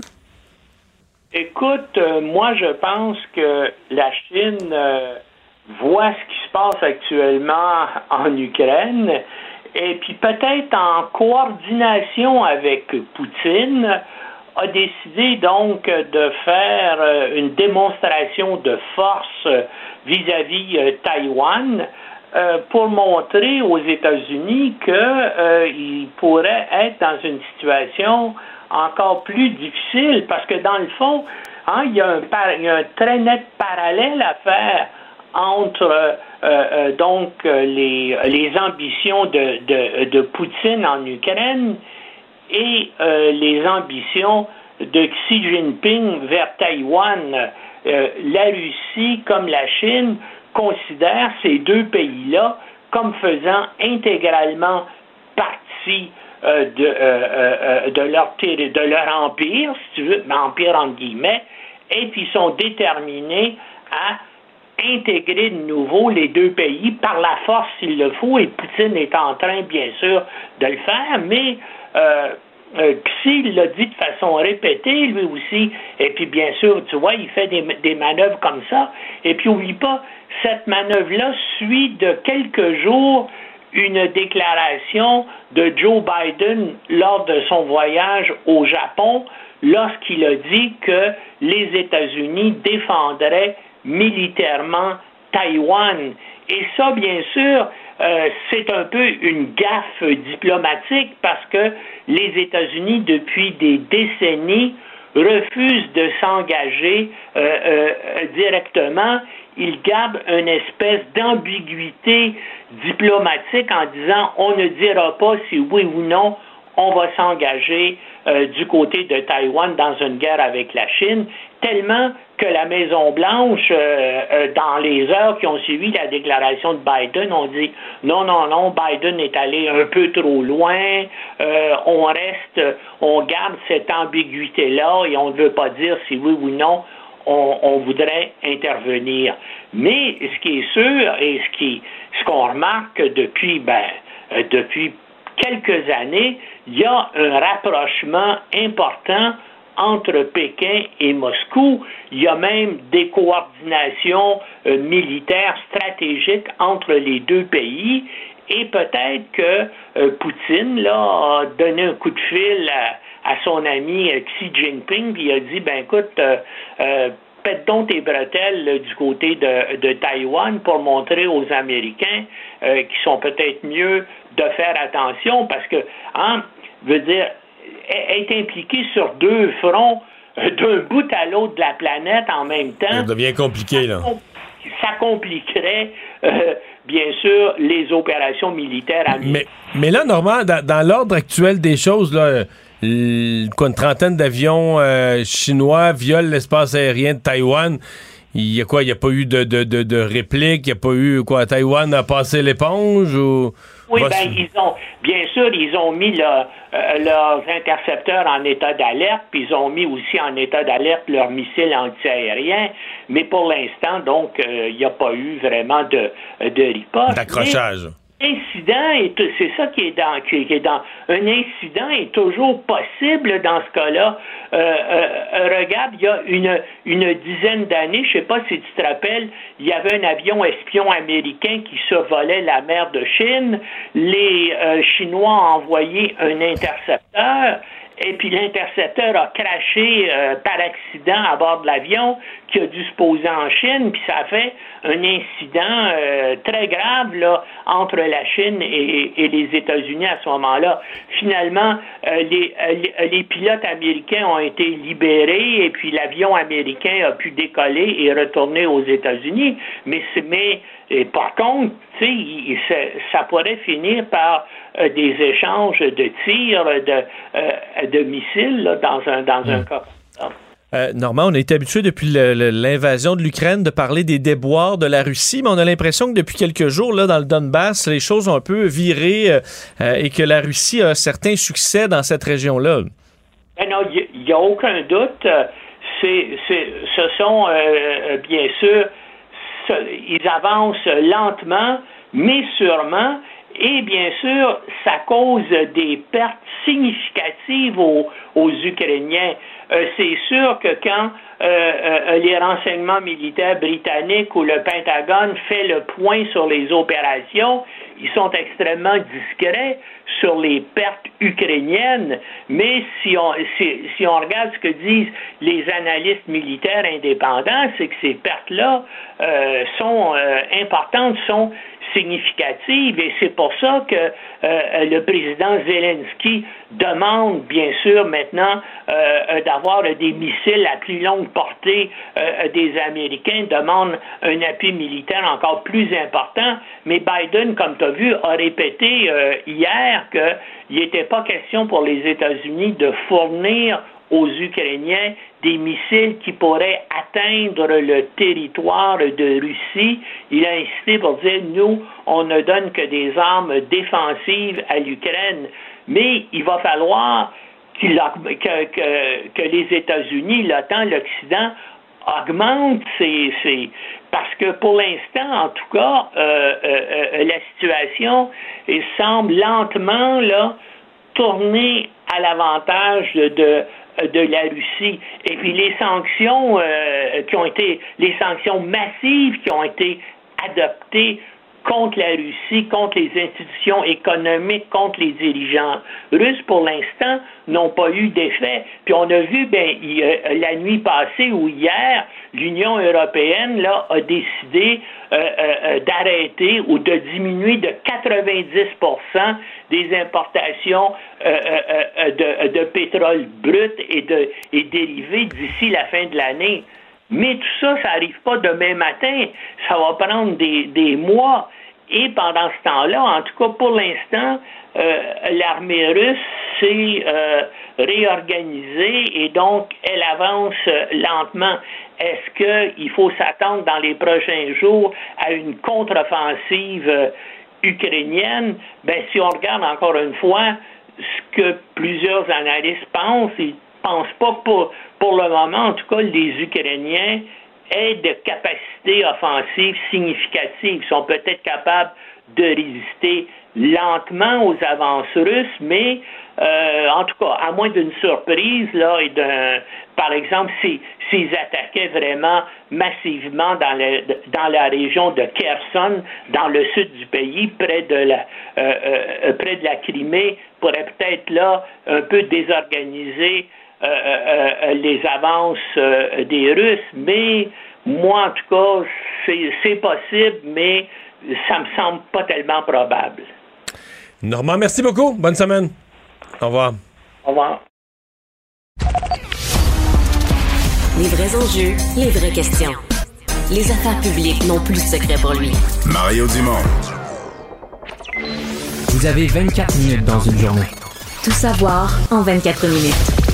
Pour s'informer et comprendre en 24 minutes, ici Mario Dumont, en compagnie de Vincent Dessureau, des studios de Cube Radio, la station d'affaires publique de Québecor. Voici Tout savoir en 24 minutes. Tout savoir en 24 minutes. Le dossier de l'UPAC a continué de faire couler beaucoup d'encre euh, aujourd'hui, amenant des réactions fortes, entre autres des partis d'opposition qui réclament euh, ni plus ni moins que le démantèlement euh, de l'unité permanente anticorruption. On sait qu'hier, en fait, ce sont des, des révélations. Là, le juge de la Cour du Québec, André Perrault, dans sa décision en 2020, rendue publique dans les dernières heures et qui ordonnait à l'époque l'arrêt du processus judiciaire pour dans le dossier de Nathalie Normando, où on écrivait que Robert Lafrenière, l'ancien chef, avait carrément orchestré un système de fuite d'informations sensibles afin de faire avancer ses propres intérêts personnels, euh, ce qu'il nie d'ailleurs. Mais aujourd'hui, euh, ben, il y a eu des réactions un peu partout, entre autres euh, du côté de, je vais vous faire entendre, la ministre de la Sécurité publique, Geneviève Guilbeault, qui, elle, ben, veut donner une chance, entre autres, à l'UPAC. On peut l'écouter. Bon, est-ce qu'il y a des choses qui ont été mal faites et tout ça avant mon arrivée? C'est pas à moi de juger de ces, de, de ces éléments-là. Mais depuis que je suis arrivée, moi, je veux que l'UPAC fonctionne mieux. Alors, puis souvent, les enquêtes dont on entend qu'elles avortent ou que ça marche pas, il y a des bris de procédure et tout ça, c'est souvent des enquêtes qui ont été initiées avant l'arrivée de l'actuel commissaire. Donc, euh, laissons l'UPAC faire son travail. Et pour le reste, il y a encore une enquête qui est en cours au BEI sur l'affaire des fuites et tout ça, l'enquête serment Bon, dans les partis d'opposition, euh, la critique Ouais. était beaucoup plus vive. Euh, Parti québécois, Parti libéral, euh, je vous le disais, demande carrément euh, qu'on qu'on qu'on dissolve, là, qu'on Mais là, démantèle. là-dessus. Je veux dire, le Parti libéral a créé l'UPAC il y a 10 ans, puis là, on on n'est pas satisfait, on a des histoires que ça a mal été à l'UPAC, on abolit. À un moment donné, il faut se souvenir de ce qu'on fait et pourquoi on fait les choses. là. On disait, et je me souviens là, du mot à mot, tout ce qui était dit, ça prenait un corps policier spécifique pour les questions de corruption, qui allait se concentrer là-dessus, qui allait faire de la formation, qui allait surveiller les adjudications de contrats, etc. Euh, là, on n'avait jamais donné à l'UPAC les pouvoirs de faire ses propres embauches. Donc, l'UPAC, c'était juste des prêts de service de policiers de la SQ, puis du SPVM, et tout ça. Et là, ce n'est que depuis... Écoute, je, je me demande si ça fait un an, parce que là, c'est long, là. Euh, le- Ce qu'on Geneviève- appelle l'UPAC 2.0. oui, oui, la. Geneviève Guilbeault est arrivée, a consulté le parti d'opposition, fait adopter une nouvelle loi, la nouvelle loi entre en vigueur, les nouveaux mécanismes entrent en vigueur. D'après moi, ça fait pas un an au total que l'UPAC a pu commencer à embaucher son propre monde. Là, on dissout l'UPAC. C'est ça qu'ils proposent. Voyons, on- il y a une limite à tourner en rond, là. Beaucoup de travail. que- Ben oui, on a créé l'UPAC, on les a installés avec, dans des bureaux, là, ils commencent à embaucher du monde. Je veux dire, on- euh, des, des- des vagues de corruption, il va y en avoir encore. Donc, il faut nommer les bonnes personnes à l'UPAC, les bonnes procédures. Mais de dire qu'on n'a plus besoin de l'UPAC, c'est- on dirait qu'on a une société qui tourne en rond. En fait, on, on dirait qu'on a une société qui, qu'on oublie ce qui s'est fait euh, sais, la semaine passée. Là. On réagit à l'actualité. Puis Quand il y a de la corruption dans l'actualité, on crée l'UPAC. Puis quand il y a de la critique sur l'UPAC de l'actualité, ben on abolit l'UPAC. Voyons, c'est pas... C'est pas... Il faut, faut faire les choses pas parce que... Pas parce que dans l'actualité de la semaine. Il faut faire les choses parce qu'on pense que c'est une bonne chose. Les libéraux, ils l'ont créé, l'UPAC. Bon, d'ailleurs, je vais vous faire entendre les différents partis d'opposition parce que, euh, bon, vous allez entendre, Dominique Anglade euh, sur la question, entre autres, que c'était carrément une police politique. Euh, Parti québécois, ou Paul Saint-Pierre Plamondon souhaite même des responsabilités pénales sur les gens qui ont posé, bon, certains, gestes. Et Manon Massé, qui, elle, veut donner sa chance à ce qu'elle appelle effectivement l'UPAC 2.0. On les écoute. Ben, quand on est rendu à arrêter euh, des gens euh, le jour d'un budget, quand on est rendu euh, à, à poser ce genre de gestes-là, euh, qui sont pas anodins, là, euh, oui, je pense qu'on peut répondre oui à la question. Donc, si vous me posez la question si à l'époque c'était une police politique, la réponse est oui. Et le fait qu'on a encore des gens qui étaient là à l'époque, qui sont là présentement dans l'UPAC, nous indique à croire que rien n'a changé. Si quelqu'un a manipulé le système de justice et a posé des gestes de manière à corrompre notre processus policier, notre processus de justice, il va falloir qu'il y ait des coupables, il va falloir qu'il y ait des responsables, à tout le moins pour cette petite partie-là. Au Québec, on s'est donné différents outils. L'UPAC en est un. Est-ce qu'on a fait le tour du jardin? Je ne crois pas. Oui, est-ce qu'on laisse la chance euh, d'atterrir l'UPAC 2.0? Certes. Bon, ben, Plus nuancé, pas Massé, oui, Manon Massé qui semble être plus raisonnable aussi, le plus raisonnable. Dans le cas du Parti québécois, la partie où Paul Saint-Pierre Plamondon dit, ben, euh, s'il y a des personnes qui ont posé des gestes de nature criminelle on- dans le système de justice, puis tout ça, ils doivent payer pour. C'est c'est une évidence. Ça, c'est sûr que c'est le cas. Mais démanteler à ce point-ci l'UPAC, puis dire que c'est une police politique, vous avez- il y a eu des dérapages, on les a maintenant en pleine face, mais c'est pas... euh, ça- ça- Si on abolit chaque organisation euh, qui, connaît des problèmes, on va voir. euh, D'ailleurs, aujourd'hui, les, les- les petites révélations supplémentaires, parce que là, les journalistes continuent de fouiller. Ben, des- J'en ai là, sur l'histoire des euh, le fait que les policiers n'étaient pas Ben, prêts ben, à arrêter vas-y, Nathalie ouais. Normando. C'est quand même euh, quand même pas négligeable comme détail. Euh, à la fois les arrestations de Nathalie Normando, mais aussi de Marc Yvan côté. Là. On se souvient le même jour, le budget, ça avait fait un énorme scandale, euh, aurait été précipité à la demande de Robert Lafrenière alors que les enquêteurs n'étaient pas prêts. C'est ce qu'on retrouve dans les propos de Mathieu Venn, l'enquêteur de ce dossier-là. Euh, c'est par rapport à ses déclarations au bureau des enquêtes indépendantes en 2019 où il explique que euh, sa, chef d'équipe, euh, elle lui a mis entre autres de nombreuses pressions. L'on discuté sur le fait qu'on devait, au moment où lui demandait un mois supplémentaire d'enquête pour avant de porter des accusations, on disait à ce moment-là, ça semblait pas poser problème. On dit trois jours plus tard, soit le lundi matin, sa chef lui apprend que les arrestations sont finalement prévues dans deux semaines. Et finalement, dans la même journée, ça change encore pour finalement plutôt dire que l'opération va se dérouler ce jeudi. Euh, donc, euh, on dit là, il y a urgence d'agir. Alors que lui demandait un mois, finalement, on dit non, non, c'est jeudi, t'arrêtes, puis il faut, faut, que ça, faut, faut que ça opère.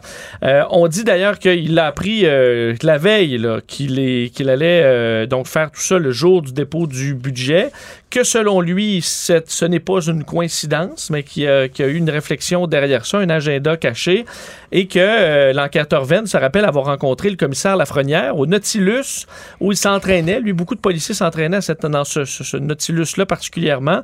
Il dit alors que les deux hommes se trouvaient dans le vestiaire, le commissaire lui aurait dit Ça s'en vient-tu ton dossier? Ça va-tu accoucher? Si ça peut aller vite, je te paye une bière. Et lui aurait d'ailleurs payé, payé la bière, effectivement, en 2017 au club de golf de Longueuil.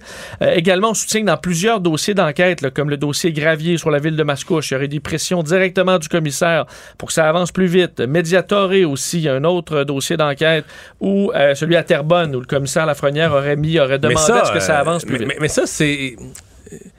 C'est un peu contradictoire avec ce qui se disait hier. Puis même, il a donné, il a donné euh, une entrevue, ben, une espèce de coulage à la presse, mais pour dire que le DPCP allait pas assez fort, pas assez vite. de- au journaliste Denis Lessard. Mais qui donne pas une impr- tout ça donne pas une impression du commissaire Lafrenière qui veut euh, éviter les arrestations ou qui veut que les bandits s'en sortent ou qui veut faire dérayer le processus judiciaire. là.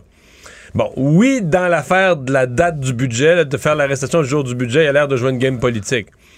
Mais dans l'ensemble, il y a quand même l'air quelqu'un qui veut des résultats, des arrestations, euh, arrêter des gens qui, qui ont commis des gestes illégaux. En tout cas. Mais si ton enquêteur t'a dit qu'il est pas prêt. Ben là, c'est ça. Là, là tu c'est pousses pour de façon cavalière un peu. Ouais, ça peut... ouais, là, tu pousses pour des raisons obscures ou politiques ou qui n'ont pas rapport avec le mandat de la police. Mais là, c'est pour ça qu'aujourd'hui, il y a des questions quand même graves qui lui, qui, qui lui sont posées. Bien, pour ceux qui n'ont pas obtenu leur passeport, euh, vous pourrez peut-être voyager au Québec parce qu'aujourd'hui, Oui. François Bonnardel, le ministre des Transports, a dévoilé euh, pl- plus précisément ce fameux plan euh, du gouvernement du Québec pour le transport aérien régional, les fameux billets à 500 dollars. Parce que ça a amené beaucoup de questions. Là. Comment ça marche? Qui a droit à ça? Combien de fois? C'est pour quel genre de voyage? Ben, donner un peu plus de détails. En fait, il y a deux volets là-dedans. Un ré- qui sont réservés aux particuliers. Il faut dire, ça exclut les entreprises. Donc, c'est pour des voyages euh, personnels Personnel, de plaisance. Euh, le premier volet existe déjà, donc le remboursement des tarifs aériens pour les résidents des régions éloignées qu'on va étendre un peu plus. Euh, ça d'ailleurs, c'est dans les déceptions, là, dire les billets à 500 dollars, tout ça, c'est pas pour un projet pour les gens de la côte nord pour Mais- aller voyager. mais il semble que pour- dans leur cas, euh, avec la, la réduction, ça revient en bas de 500 de toute façon. Fait que, il semble qu'ils l'ont déjà par le programme de remboursement. En tout cas, je suis pas en mesure de vérifier est-ce que dans certains cas, avec le pourcentage euh, sous stress, que tu arrives en haut de 500, mais moi, on me dit que non. On me dit qu'il arrive en bas de 500 de toute façon. Et il est bonifié, là, le plafond annuel de 3000 dollars qui, euh, qui est aboli. Le deuxième volet, c'est le centre là, de, cette, euh, de ce nouveau plan-là. Les billets à un maximum de 500 dollars pour un aller-retour ou donc 250 dollars aller simple. Ce sont pour des liaisons qui ont comme point de départ ou d'arrivée Montréal, Québec ou l'aéroport de Saint-Hubert. Donc en gros Montréal et Québec euh, vers un- quand même une variété de destinations au Québec. Côte-Nord, but- Gaspésie, Haute-Côte-Nord, Ouais, Là, le but, c'est le tourisme. C'est carrément d'amener des gens des villes vers les régions. Exact. Et là, vous pourriez, et ça, peu importe le nombre d'escales, euh, donc vous pouvez, là, Natashquan, je pense qu'il y en a des escales là, pour se rendre, un petit, comme des petits sauts de puce là, pour les, euh, les appareils. Donc, vous pourriez avoir accès à un billet de moins de 500 dollars pour aller dans ces vols qui sont généralement très coûteux. Les touristes étrangers, les étudiants étrangers aussi qui peuvent euh, se prévaloir de ces différents tarifs. Là, on a, et pour le nombre de billets, il y en a 98 800 par année. Là, ce chiffre-là été analysé. Euh, une des questions qui a été posée, je vous faire entendre la question à, François Bonnardel. OK, mais ce nombre-là, est-ce que ce sera suffisant pour la demande? On l'écoute. On n'a pas François Bonnardel? Bon, parfait. Euh, et donc, il explique en gros que selon lui, 98 000 billets par an, là, c'est suffisant. Ça répond à même, euh, on dit, si on atteint ça, c'est parce qu'on aura un immense succès, puis on pourra négocier avec les compagnies aériennes pour Mais en moi, avoir Ce davantage. qui m'a impressionné quand même, c'est parce que euh, généralement, on pense aux grands aéroports, eh bien, aux grands, aux grands petits aéroports régionaux, mais tu sais, euh, Val d'Or, Rouen en Abitibi, euh, Bécomo, Sept-Îles, la Côte-Nord, Gaspé-Montjoli dans l'est du Québec, les îles de la Madeleine. Tu sais, on, on a vite fait le tour, là. Puis Bagotville pour le Saguenay-Lac-Saint-Jean. Mais là, euh, c'est beaucoup plus que ça, là. Il y a un saut de crapaud à l'île d'Anticosti. Il y a toutes les destinations de la base Côte-Nord. La Romaine. euh, on jouer sera pas en vol, on Radisson, sera pas en vol direct, là. On va atterrir, Ouais, ouais. on va faire des, des, À des Fermont, escales. ceux qui Shefferville, euh, ah ouais. Non, un nombre de destinations qui est quand même impressionnant. Est-ce qu'on peut penser que des, dans les destinations moins Chibougamau. connues, Chibougamau, Rouen-Noranda, Ben, pour les pêcheurs, là, tu débarques Ouais. à Chibougamau, euh, tu peux aller atteindre plusieurs belles destinations de pêche. est-ce que certains vont peut-être être surpris de la, de la demande des pas. petits hôtels là-bas ou autres? Euh, donc, on, on- on verra. Ça commence demain. Euh, une des particularités, il faudra voir, il faut aller sur les, le site des compagnies aériennes pour aller acheter son billet. Et ça ne veut pas dire qu'une compagnie qui se rend à Radisson ne se rendra pas nécessairement aux îles. Donc, il faut trouver la compagnie qui se rend là, aller sur le site et fouiller pour trouver le billet qui est pas cher. Et vous avez trois de ces allers-retours-là par année ou six vols directs. Je trouve que c'est beaucoup de détails, là, mais euh, ça permet... Donc, chaque personne peut l'utiliser trois fois le programme. Exact. À moins que tu reviennes en auto. Là. Mais, Oui, je comprends. Là, ça pourrait être six fois. Mais euh, c'est ce qu'on voit. Donc, on verra demain matin comment, à quel point ça fonctionne. Toutes les compagnies aériennes seraient prêtes là, avec leurs différents sites Internet. Et euh, ben, on, écoute, ce sera un programme à suivre qui sera du moins va amener beaucoup de euh, beaucoup d'intérêt, je pense, chez bien des gens. Pour ceux qui tiennent à quitter le pays. Ouais, ben là, sachez que d'un, la question des passeports, c'est toujours le chaos. On voyait les files d'attente aujourd'hui monstres. En des gens exaspérés. que jamais, là. Écoute, l'enfer. Tu en vas te reposer une semaine en vacances, finalement, t'es plus stressé. Mais moi, c'est le stress des gens, là, puis je les comprends dans les files d'attente. Les gens sont de mauvaise humeur, parce que, mettons, aujourd'hui, tu pars, on est mardi, tu pars jeudi. Tu as tes billets d'avion, tu as réservé un hôtel ou un Airbnb ou peu importe, là, t'as de l'argent d'investi là-dedans, puis c'est de l'argent que t'as économisé pour tes vacances. Puis là, on est mardi, puis t'as pas ton passeport. Tu te présentes à Guy Favreau un matin, tu t'es levé à 5 heures du matin pour aller te mettre en file sur le trottoir devant Guy Favreau, le grand centre des passeports au centre-ville. Puis là, on te dit, ah non, euh, a 48 heures, vous êtes pas assez proche. Vous êtes pas assez... Non, mais pour vrai, là. Ouais, refaites donc tout ça. Demain matin, parce qu'on on ne donne le passeport d'urgence qu'aux gens qui sont à 24 heures, de leur- à moins de 24 heures de leur départ. Là, tu te dis, non, mais ça n'a pas d'allure, là. Parce que moi, admettons qu'il est dernière minute, j'imagine, admettons, ma mère, Le fait ses bagages, tu sais, un mois d'avance, là, commencer à faire les bagages un peu, imprimer les petits papiers. Puis là, à 24 Euh, heures, elle n'a pas son passeport. là, ça marche pas. Là. Euh, donc, vraiment un chaos. euh, c'est vraiment, vraiment pénible. Et pour ceux donc qui réussissent à voyager, sachez que les restrictions sanitaires pour les voyageurs vont rester en vigueur au moins jusqu'au 30 juin. C'est ce qu'a annoncé le gouvernement aujourd'hui. En fait, on, on sait qu'il y a eu le, le refus d'une motion du Parti conservateur pour euh, revenir aux règles de voyage pré-pandémique. Rappelez que ce que ça signifie, là, c'est l'application ArriveCan. On doit inscrire certaines données, euh, plans de confinement si on a la COVID et compagnie. Euh, des tests aléatoires aussi à l'aéroport, par exemple. Euh, le statut vaccinal des voyageurs. Alors, tout ça qui amène, selon plusieurs, des retards aux douanes parce que les procédures sont un peu plus longues. Dire que... Moi, j'ai pas vu ça, mais- Moi, ça s'est bien, vraiment bien passé. C'est un peu une loterie, des fois, combien d'avions arrivent au même moment. Mais euh, ça restera donc en vigueur jusqu'au 30 Et juin. puisqu'on parle d'Arrive Cannes, euh, chose à noter, fait à noter, surtout avec l'été qui approche, il semble qu'Arrive Cannes est bien compris des voyageurs par avion. Les gens, c'est indiqué dans les aéroports, donc les gens qui partent, ils savent qu'en revenant, faut remplir, donc faut rentrer ses données, faut, faut avoir l'application dans son téléphone, faut rentrer ses données dans l'application. On sait qu'il faut le faire. Il semble que c'est moins clair. Par exemple, les gens qui vont. euh, Puis là, l'été, les gens font ça. Aller une journée, là, aller au lac Champlain, aller à Plattsburgh magasiner, euh, aller. euh, petit, aller-retour aux États-Unis, même journée, là, un samedi, un dimanche, tu, tu y vas puis tu reviens.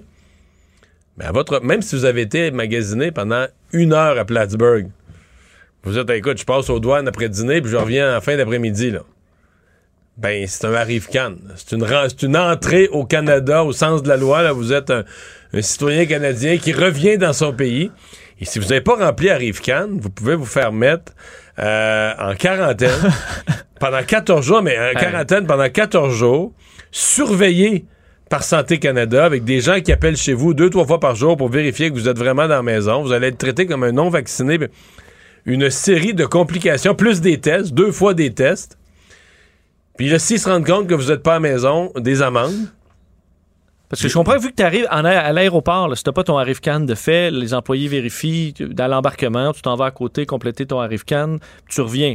Mais là, si t'es coincé là, on, je comprends qu'on ne dit pas, euh, tu peux aller le compléter. Ben, euh, on pourrait le dire. côté. Il semble que ça dépend du, ça dépend du, euh, de l'agent que tu pognes, là. Ça, c'est Euh, un peu niaiseux. Parce que, parce que la directive, puis on l'a eu par écrit, la directive aux agents, aux douaniers, aux agents des services frontaliers, c'est que tu pourrais avoir droit, normalement, tu aurais le droit à une fois excusable. Donc, t'as pas, t'es allé magasiner Ouais, à t'as Plattsburgh, tu reviens, t'as oublié ton arrive-can, On l'inscrit dans ton dossier, que tu as été là, défaillant à ton devoir. Oui. On met, on, on met, Petit astérix. on met un astérix dans ton cahier, mais tu passes. Oui. Pas de Ça, c'est quarantaine, correct. pas La deuxième fois, on La peut deuxième être fois, ferme. faut que tu le saches, c'est ça. Mais si tu pognes la personne de mauvaise humeur, Ben, il semble que c'est pas tout le monde qui se le fait dire. Ce matin, moi, j'ai parlé en nom d'un monsieur, là, puis lui, il est pogné chez eux en quarantaine avec le téléphone qui sonne pour vérifier s'il est là. Et c'était sa première fois, là. Il revenait des États-Unis avec sa conjointe. Ben, et là là, Ouais. puis très très pénible. Tout savoir en 24 minutes. Parlons de ce projet de restriction des armes euh, de poing, en fait des armes au pays de Justin Trudeau et du gouvernement fédéral, qui a fait réagir aujourd'hui positivement, faut dire, euh, pour euh, beaucoup. Je vais vous faire entendre d'ailleurs la ministre de la Sécurité publique qui réagissait sur beaucoup de dossiers aujourd'hui, ainsi que le maire de Québec, Bruno Marchand, qui voit d'un bon oeil, même comme une bonne nouvelle, l'arrivée de restrictions supplémentaires. C'est d'ailleurs ce que le gouvernement demandait à Justin Trudeau. Je pense que c'est une bonne chose. Ça fait longtemps qu'on demande, tant nous le gouvernement, la mairesse de Montréal notamment, que le gouvernement agisse plus fermement sur le contrôle des, des- des armes à feu, notamment les armes de poing. Euh, c'est eux qui gèrent les frontières, c'est par là que les armes arrivent. Alors, euh, ce qu'ils ont annoncé hier, moi, de prime abord, puis toujours sous réserve d'une lecture, lecture plus attentive, euh, de prime abord, c'est une bonne nouvelle. Moi, je, je- je vis avec la certitude que si, d'un point de vue euh, du pays, on n'agit pas pour restreindre l'entrée d'armes, si on n'agit pas pour contrôler l'accès à ces armes-là qui sont meurtrières et qui sont inutiles, bien nécessairement, Québec va vivre un jour ce que Montréal vit et on ne veut pas se rendre là. Et ça suppose des lois sévères, notamment en matière de ces armes. Ouais, mais une gestion de la frontière. Moi, je, sincèrement, pour ce qui est des, problèmes de violence par arme à feu dans les rues de Montréal, euh, je pense qu'on va être déçus des résultats du projet de loi. là. Je pense qu'une grosse partie de la violence par arme à feu se fait avec des armes illégales. Et le projet de loi, ben en fait, le, je pourrais dire, le projet de loi et le plan d'action autour, c'est pas qu'il s'y attaque pas du tout. On rend les peines un peu plus sévères. Mais c'est plus calqué à la problématique aux États-Unis. Oui, parce que la- la- les, les- quand on dit on rend les peines un peu plus sévères, c'est la peine maximale qui part de 10 à 14 ans. Mais qui, accroche la peine maximale? Pour avoir la peine maximale, il faut que le juge considère que tu es le, le pire récidiviste. Tu la- le principe Ouais, le ouais. dit. Il faut, faut qu'on te donne le maximum. Ça veut dire qu'on pourra jamais en trouver un pire que Et toi. tous là. les facteurs aggravants, tu t'excuses pas, tu es fier de ton coup. t'es un récidiviste de trafic d'armes puis tout ça. Mais celui qui se fait prendre la première fois, là, il n'y aura pas la peine maximale. Et deuxièmement, il n'a pas la perception que le risque de se faire prendre est élevé. Il a l'impression, regarde, là, c'est frontière, c'est pas beaucoup surveillé. Là, moi, d'une grosse malchance, je me ferai pas pogner. Parce que Donc, pour un membre de gang de rue qui a des armes de contre... il va dire, là, c'est rendu 14 au lieu de 10. euh, je Ouais. devenir un bon citoyen. Non, euh, non, non. Je pense que tu regardes même pas ça. Rendu là, tu dis, garde, si je me fais attraper, de toute façon, j'aurai pas la peine maximale, je vais avoir une peine minimale. Euh, Puis deuxièmement, j'ai pas grand chance de me faire attraper. Personne ne se fait attraper. Regarde les gangs de rue présentement. là, ils font leurs échanges de coups de feu, leurs fusillades en plein jour. Devant une caméra de surveillance, tellement ils ont plus peur de personne, ils n'ont pas peur de la police, ils ont pas peur de se faire attraper. Et avec des armes déjà illégales. Avec des armes déjà illégales. Des mitraillettes. Donc, je, je, je veux pas dire que le projet de loi n'a pas de- du bon, mais je pense que les gens qui voient 1 et 1 égale 2, là, on adopte ce projet de loi-là, puis tu vas voir que la violence, ça va diminuer à Montréal, je pense qu'ils vont être déçus. Euh, les recherches se sont poursuivies aujourd'hui dans la rivière Saint-Charles euh, à Québec après la disparition, on sait, de deux jeunes dans la vingtaine qui sont tombés à l'eau euh, dimanche soir, euh, dont leur identité a été publiée aujourd'hui. Kevin Timneux et Christelle Marielle Kouassi, deux étudiants de l'Université Laval. Euh, vous rappelez euh, les faits, Christelle Marielle Kouassi qui était sur le bord là, de la rivière, prenait des photos lorsqu'elle a euh, chuté, tombé à l'eau en glissant, en perdant pied. Son ami Kevin qui a tenté de lui porter secours en plongeant, mais a été emporté aussi dans les parce que dans une rivière à fort courant, euh, faut que tu essayes de lancer un objet, une corde, mais tu peux pas. t'as- Je comprends que tu, tu réagis pas, tu réagis sur de l'adrénaline, mais c'est quasiment. Tu te places dans une situation où tu, tu- tu sacrifies ta propre vie pour un résultat euh, très. des chances de succès très, très, très faibles. Surtout que le niveau de l'eau est extrêmement haut. Il y a des Le événements dans la journée qui avaient euh. été annulés, euh, peu importe sur les plans d'eau partout au Québec. Là, on voit très bien que le courant est très, euh, est très important. Aujourd'hui, euh, des recherches ont lieu. Patrouilleurs, maîtres chiens, hélicoptères de la Sûreté du Québec, euh, toute la journée qui ont été appelés en renfort, mais toujours Regarde dans la rivière, sans, la rivière succès. du Nord, la jeune fille là, de secondaire 4 dans la rivière du Nord, on l'a retrouvée Mm. beaucoup plus loin à Piémont. là. C'est- le courant est avec les niveaux d'eau qu'on a présentement, le courant est assez puissant. Euh, au lac Saint-Jean, euh, maintenant, si on se déplace à Métabetchouan, la Calacroix, opération policière un peu particulière en cours depuis ce matin. Euh, des équipes de la Sûreté du Québec sont déployées sur les berges du lac Saint-Jean à la recherche de restes humains parce que pour la deuxième fois en quelques jours, d'ailleurs par la même personne, des ossements humains ont été retrouvés dans le secteur. On parle au départ d'une botte qui était au sol dans lequel se trouvaient des ossements. à peu près un kilomètre plus loin, on retrouve un bas de corps. On écrit un bas de corps qui a été découvert, qui aurait donc la présence de vêtements féminins. Et là, on croit qu'on pourrait retrouver euh, les autres restes de cette personne-là. Je vous fais entendre Hugues Beaulieu, euh, le porte-parole de la Sûreté du Québec là-dessus avec la découverte euh, en l'espace de quelques jours, bon, tout d'abord du pied ainsi que d'une botte la, semaine passée et hier d'un bas de corps humain probablement associés les uns avec les autres, bien, c'est un moment qui est propice. On a une belle fenêtre d'opportunité pour amorcer des recherches et tenter de retrouver autre chose. Donc, le secteur est passé au peigne fin, patrouilleurs nautiques, terrestres, euh, tout ça, laboratoire de médecine légale aussi qui tentera d'identifier la personne. Est-ce que ça pourrait être un crime?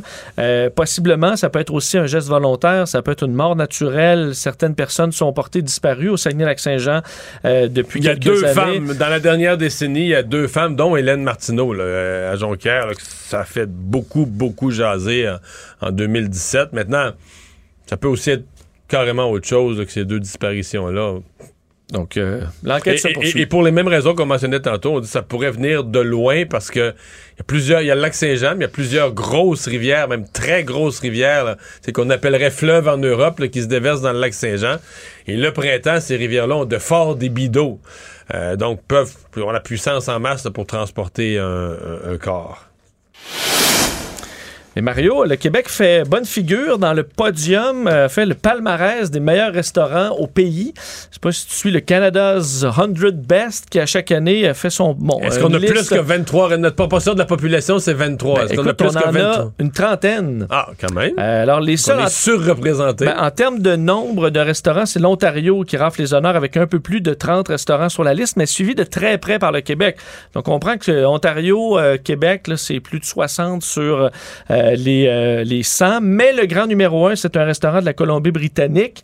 Euh, et, mais bon, Montréal fait particulièrement bonne figure dans, euh, en termes de ville. Quel, quelques noms? Ben, euh, le Mont-Lapin, qui est le, le, plus élevé des euh, restaurants québécois, donc sur la rue Saint-Zotique, qui a d'ailleurs publié une, un message sur Facebook aujourd'hui qui montrait une belle humilité, disant on n'a jamais trop compris les listes, mais on est ravis de célébrer tous les restos sur la liste ou pas, qui s'amusent tous les jours, qui offrent de belles conditions à leur équipe et qui font notre province un endroit pas mal cool.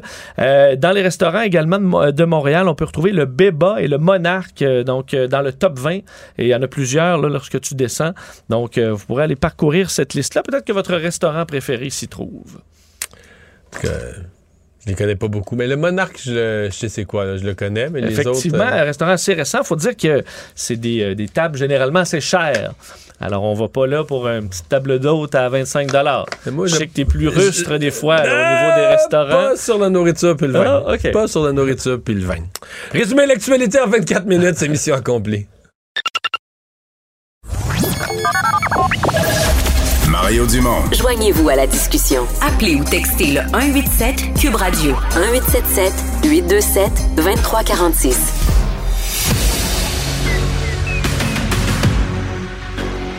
Emmanuel Latraverse. J'ai pas de problème philosophique avec ça. Mario Dumont. Est-ce que je peux me permettre une autre réflexion? La rencontre. Ça passe comme une lettre à la poste. Et il se retrouve à enfoncer des portes ouvertes. Là. La rencontre Latraverse Dumont. Et on rejoint Emmanuel Latraverse. Bonjour Emmanuel. Bonjour. Bonjour. Et là, on voyait les fils aujourd'hui au passeport. On dirait, là, c'est rendu comme si c'était le show, un show de YouTube là, qui arrive où là, les gens ont leur tente, euh, leur chaise de, de parterre pour attendre là des heures de temps. Ça n'a pas de bon sens. Écoute, jamais dans ma vie, j'ai été aussi heureuse d'avoir un côté têteuse puis d'avoir fait ça le 2 janvier au matin. De pas être dernière minute. Non, mais tu sais, j'avais comme une crainte que ça arrive. Mais c'est hallucinant parce que le gouvernement, ce qu'on voit, c'est qu'il est incapable. Tu sais, que ça se produise début avril. On dit on va mettre des ressources, on a embauché du monde. Tu es supposé être capable de reprendre le dessus à un moment donné. Là. Mais là, le gouvernement est incapable de reprendre le dessus. Il n'y a aucune solution à offrir. Et moi, j'ajouterais une chose, ça ne va pas aller en s'améliorant. Puis ça va être pire cet été. Ça va être pire dans nos aéroports, là. Parce que là, on est déjà incapable dans les aéroports de gérer le volume de voyages d'un mois de mai, début juin habituel. On est incapable. Les gens manquent leurs avions, les fils sont interminables. C'est le bordel total. Puis là, le gouvernement a annoncé aujourd'hui qu'il prolonge ses exigences sanitaires. Avec un, le passeport sanitaire, l'application Arrive-Can, tout le Bataclan. Là. Je comprends que ce n'est pas le seul facteur qui explique les délais dans les aéroports, mais le gouvernement ne fait rien pour aider, là. On s'entend. On est encore dans un mode pandémie. Plutôt que d'essayer de bouger vers un mode retour à la normale. Mais il y a peut-être une cohérence. S'il y a suffisamment de gens qui n'obtiennent pas leur passeport ou doivent annuler leur voyage, ça va enlever de la pression sur les aéroports. Et c'est quand même. Euh, y a, parce qu'en plus, il y a quelque chose là-dedans qui devient un peu surréel. L'obligation vaccinale pour rentrer au Canada, c'est d'avoir deux doses. Est-ce qu'il y a encore quelqu'un qui s'imagine que deux doses, c'est assez, là?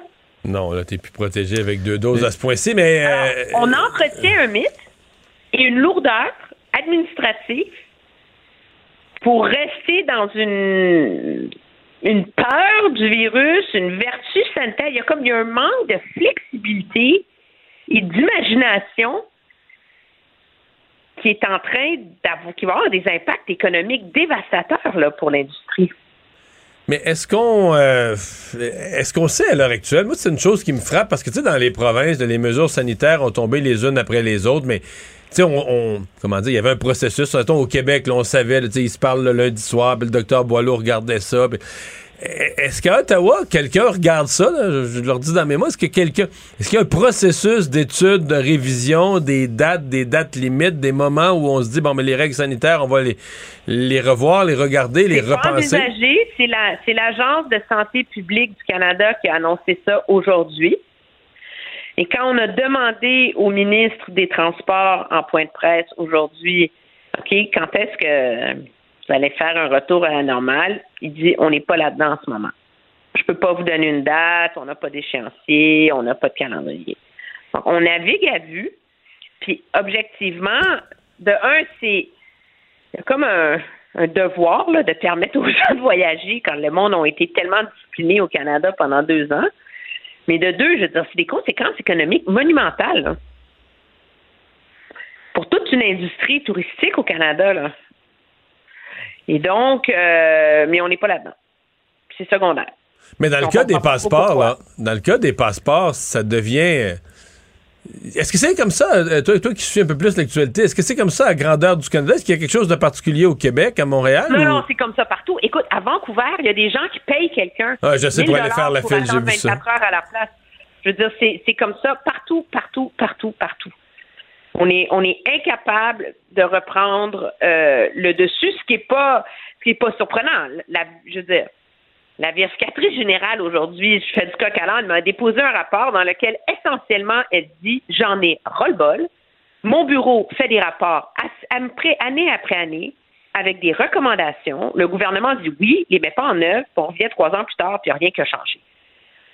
C'est comme on a l'image, je pense que cette sortie de la vérificatrice générale vient comme un peu sceller l'image d'un gouvernement qui est incapable de s'ajuster et d'ajuster ses façons de faire et de prévoir. Parce qu'il faut quand même donner ça au, fédéral. Ils ont simplifié une partie de l'exercice. Si ton passeport a été échu depuis le début de la pandémie, tu n'as pas besoin de faire une nouvelle demande. Là. C'est traité comme un renouvellement. Là. Fait que ça réduit la paperasse, etc. Mais mais ils sont pas pareils. absolument malheureux. C'est ça. Et il y a des gens qui attendent toujours, pas parlant de Service Canada, qui attendent des remboursements de problèmes de PCU d'il y a deux ans, puis qui sont encore au téléphone, qui sont encore là-dedans. J'en connais. Euh, donc là, tu es en fil chez Service Canada. C'est facile de sortir l'argent, mais c'est difficile de. Imprimer des chèques, on était très efficace. C'est ça que de malheureux, c'est que le gouvernement a montré pendant la pandémie sa capacité de faire preuve immensément de créativité et de flexibilité. Donc, le système D, ça porte fruit des fois. Mais c'est comme si dès qu'on est dans une logique de retour à la normale, ben, on retourne dans l'enlèvement bureaucratique. Un mot sur euh, Justin Trudeau qui aujourd'hui a confirmé qu'il fermait la porte à François Legault et ses demandes en immigration.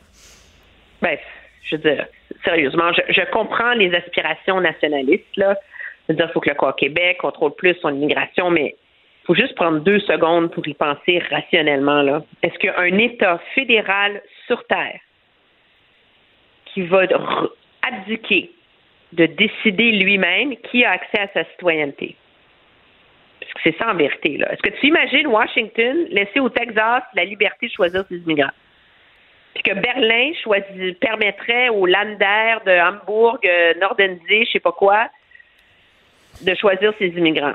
Non, mais le Canada est supposé être une fédération décentralisée, notamment avec euh, le Québec reconnu comme nation depuis Stephen Harper. Donc, euh, d'avoir cette sou... Je comprends que le, le Québec euh, n'octroiera pas la citoyenneté. Mais que le Québec a un rôle plus grand à jouer, par exemple, dans les, euh, les réfugiés ou encore plus dans les, re- les euh, regroupements familiaux? C'est pas. Après la. Non, je comprends que. Moi, je pense qu'il y aurait des, des aménagements à négocier, puis je pense qu'il va falloir le faire dans la nouvelle logique de l'immigration d'aujourd'hui, qui passe beaucoup par les travailleurs temporaires, etc. Il y a plein d'aménagements à faire. J'en j'en suis. Mais quand M. Legault fait cette demande-là, dans une sortie partisane qui vise à présenter Ottawa comme l'ennemi de la survie de la nation québécoise et qu'en plus, il met ça sur le dos de la réunification familiale, qui est un, un nombre, la réunification familiale de gens qui parlent anglais, donc c'est un nombre marginal d'immigrants, il ne peut pas s'attendre à une autre réponse de la part du gouvernement fédéral. Mais je pense pas je pense pas qu'il s'attendait à une autre réponse. Là, au moment où il fait son discours dimanche, il sait que Justin Trudeau a déjà dit non. non c'est... En fait, ce que je me demande comme question, parce que bon, on dit qu'il va faire campagne électorale là-dessus, mais je veux dire, Justin Trudeau va avoir dit non. Donné, on- à Ottawa, les journalistes, là, je veux dire, ils poseront pas la même question à Justin Trudeau à tous les matins là, euh, pour qu'il Moi, pour qu'il redise non. Là. Oui, mais si M. Legault veut faire campagne là-dessus, là, il a mieux d'aller s'asseoir une fin de semaine puis de reviser ses affaires. Parce que moi, je l'ai écouté aujourd'hui, là. Oh là là, c'est pas, tu sais, c'est un, c'est un très grand tribun, OK? Mais sa force, je pense qu'on s'entend, Mario, c'est pas le détail, hein? Ça n'a jamais été. Non, mais le- te- te- tu, te souviens, là, tu te souviens que le dossier de l'immigration, le dossier de l'immigration, ça avait été son pire dossier. C'est le dossier sur lequel il avait trébuché solide dans la dernière élection, là, avant le non, débat. mais aujourd'hui, c'était pas fort, là. Il cite des études. Il, il- était comme rendu à dire que ce qui comptait, c'est la langue que parlent les gens à la maison, puis le fait qu'il y ait quelques députés qui parlent leur langue d'origine à la maison. Mais, tu sais, je veux dire, ça devient tout mêlé là-dedans. C'est hyper compliqué comme dossier, on s'entend. Puis là, tu cites l'étude d'un tel, mais le même, dans la même étude, il y a une conclusion, que, tu sais, je veux dire, il, il s'est tout embourbé aujourd'hui dans ses discours là-dessus. Et, et ça, et ça, moi, je trouve ça malheureux parce que je pense vraiment sérieusement que c'est un enjeu important pour le Québec, l'immigration. que C'est un enjeu où il faut trouver la solution à ce dilemme-là. Mais ce n'est pas en faisant de la démagogie qu'on va y arriver. Puis à ce, à ce chapitre-là, M. Legault a peut-être fait très plaisir à sa base électorale, mais il n'a certainement pas servi la cause. Merci, Emmanuel. À demain. Très bien, Au au revoir. Cube Radio.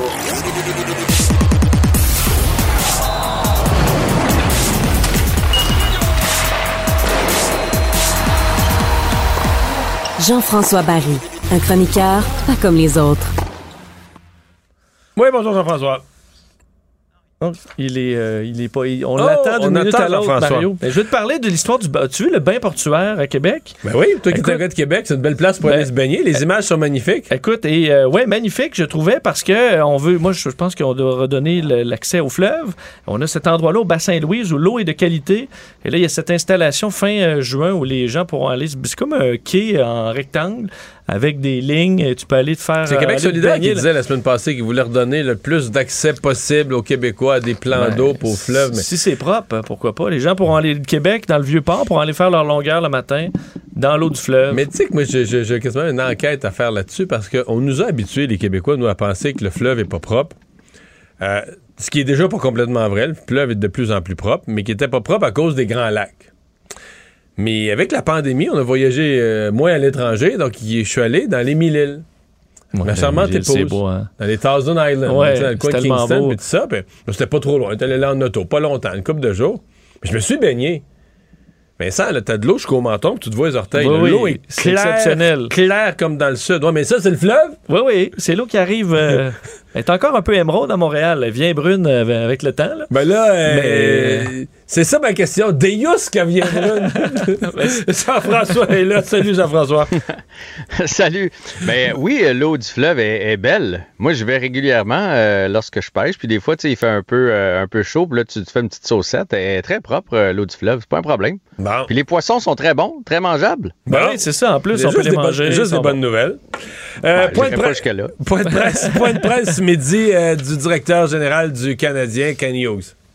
Ouais, donc euh, évidemment, Ken Hughes, vous le savez, est au Combine à Buffalo. Il nous a donné quelques détails là, à propos de ce qui se passe avec, euh, avec le Canadien, avec euh, les choix, avec Quelques détails, c'est bien dit, parce qu'il y a des journalistes qui avaient l'air à s'attendre à ce qu'ils annoncent des grosses affaires. Ça n'a pas été le cas. là.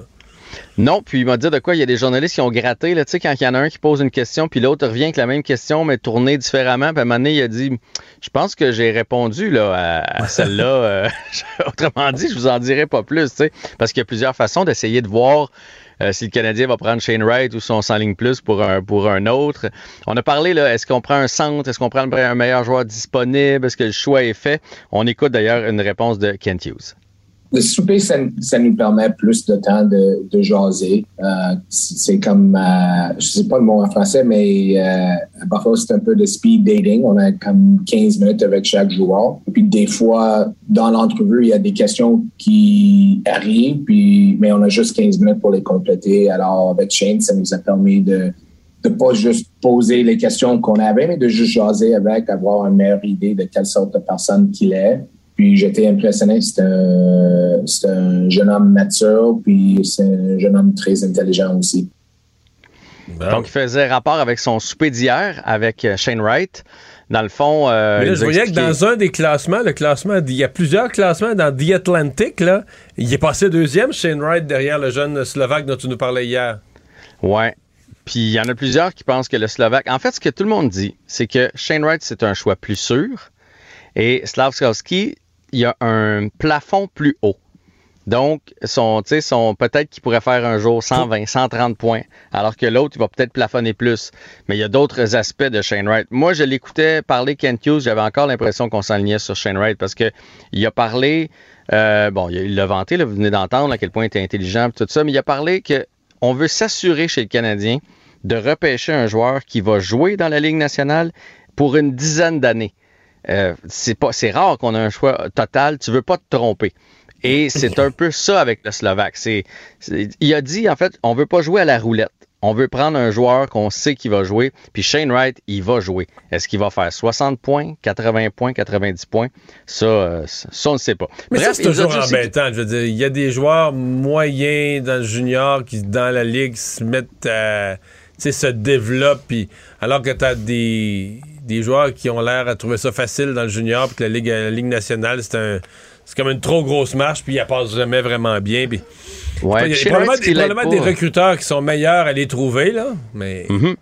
Shane Wright, ce qui l'aide pas présentement, c'est que son équipe est pas super bonne non plus. Fait que ça, c'est sûr que ça joue pas pour lui. Tu sais, si, si tu joues pour une puissance offensive, tu vas ramasser plus de points. Quand t'as pas trop de, tu une bonne relance, t'as pas des bons défenseurs, t'as as des alliés moyens, puis que l'autre équipe, tout ce qu'elle fait, c'est de te surveiller toi. C'est pas mal plus dur de mettre des points au tableau. Mais s'il s'en Mais vient, que le bref. S'il s'en vient que le Canadien, il est peut-être mieux de s'habituer. oui, mais tu sais, ça- pour moi, là, ça me fait penser à, à, tu sais, à, à Chicago, ils ont Taves puis ils ont Patrick Kane. Il n'y en a pas un des deux qui c'est un mauvais joueur. C'est deux styles différents. tu sais, Fait que je pense pas qu'on peut se tromper d'une manière ou de l'autre. Il a dit que son choix était pas fait. Est-ce que c'est vrai, pas vrai? Moi, je pense que le Canadien penche sur un côté, mais ils vont pas nous dire un mois d'avance, euh, arrêtez d'en parler, euh, tout est déjà décidé. Après ça, il a parlé du fait qu'il va pas bouder les Russes, parce qu'il y avait une espèce de rumeur que le Canadien allait pas repêcher les joueurs russes là, à cause euh, évidemment de la guerre en Ukraine. Il a dit que c'était pas le cas, qu'il va repêcher le meilleur joueur disponible, qu'il va pas y aller par position, c'est pas une affaire de défenseur ou de centre ou d'ailier. Et il a parlé de deux autres dossiers, mes amis. Carey Price. Pas de nouvelles de Carey. J'avais l'impression que même lui en avait pas. Il en a parlé pour rien dire, finalement, pour dire qu'il savait rien. là.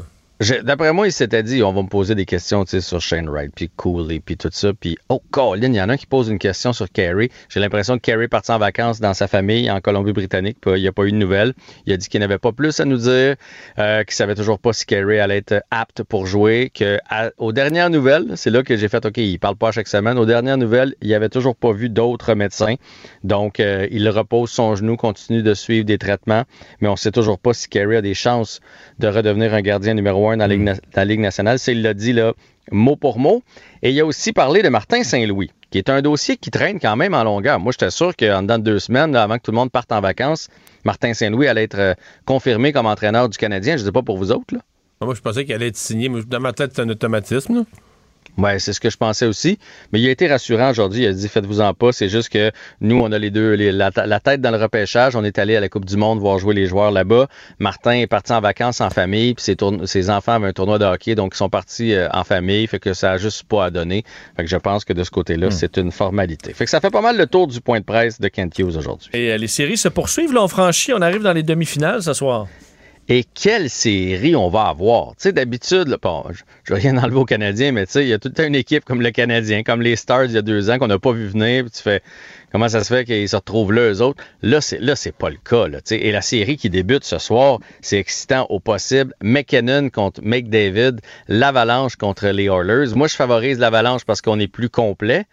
Mais euh, jusqu'à preuve du contraire, il n'y a personne qui a trouvé la solution à Kane, McDavid et Drysaitel depuis le début des séries. Je ne sais pas, vous penchez de quel côté, vous autres, les gars? Ben, je pense que l'Avalanche a une équipe plus complète avec un meilleur gardien.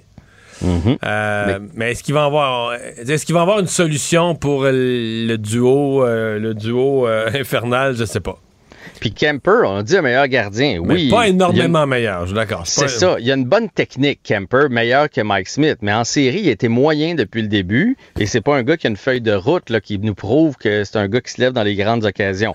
Mais, Mais il, s'il il se est met plus rassurant ouais. devant le filet. Mais si ça se met à compter des buts, là, de part et d'autre, là, euh, quelle équipe a le plus de profondeur? Deux, mettons qu'on a, on t'enlève les super vedettes, là, puis c'est le deuxième, troisième trio là, qui vit, qui, qui complète la production, qui font le, le surplus. Euh, qui a plus de profondeur dans ton esprit? C'est l'Avalanche. Ne serait-ce que le deuxième trio. Tu sais, les Oilers, si tu enlèves le premier, il y a Nugent Hopkins sur le deuxième et ça s'arrête pas mal là. Du côté de l'Avalanche, tu as Landeskog, Rantanen, McKinnon, euh, Kadri. euh, mon Dieu, il m'en T'as manque deux, t'as là, deux mais- solides trios, c'est ça que tu dis. T'as là. deux, t'as deux solides trios et t'as surtout, tu sais, Kel McCarr est dans les meilleurs euh, pointeurs de la ligue présentement. C'est un défenseur.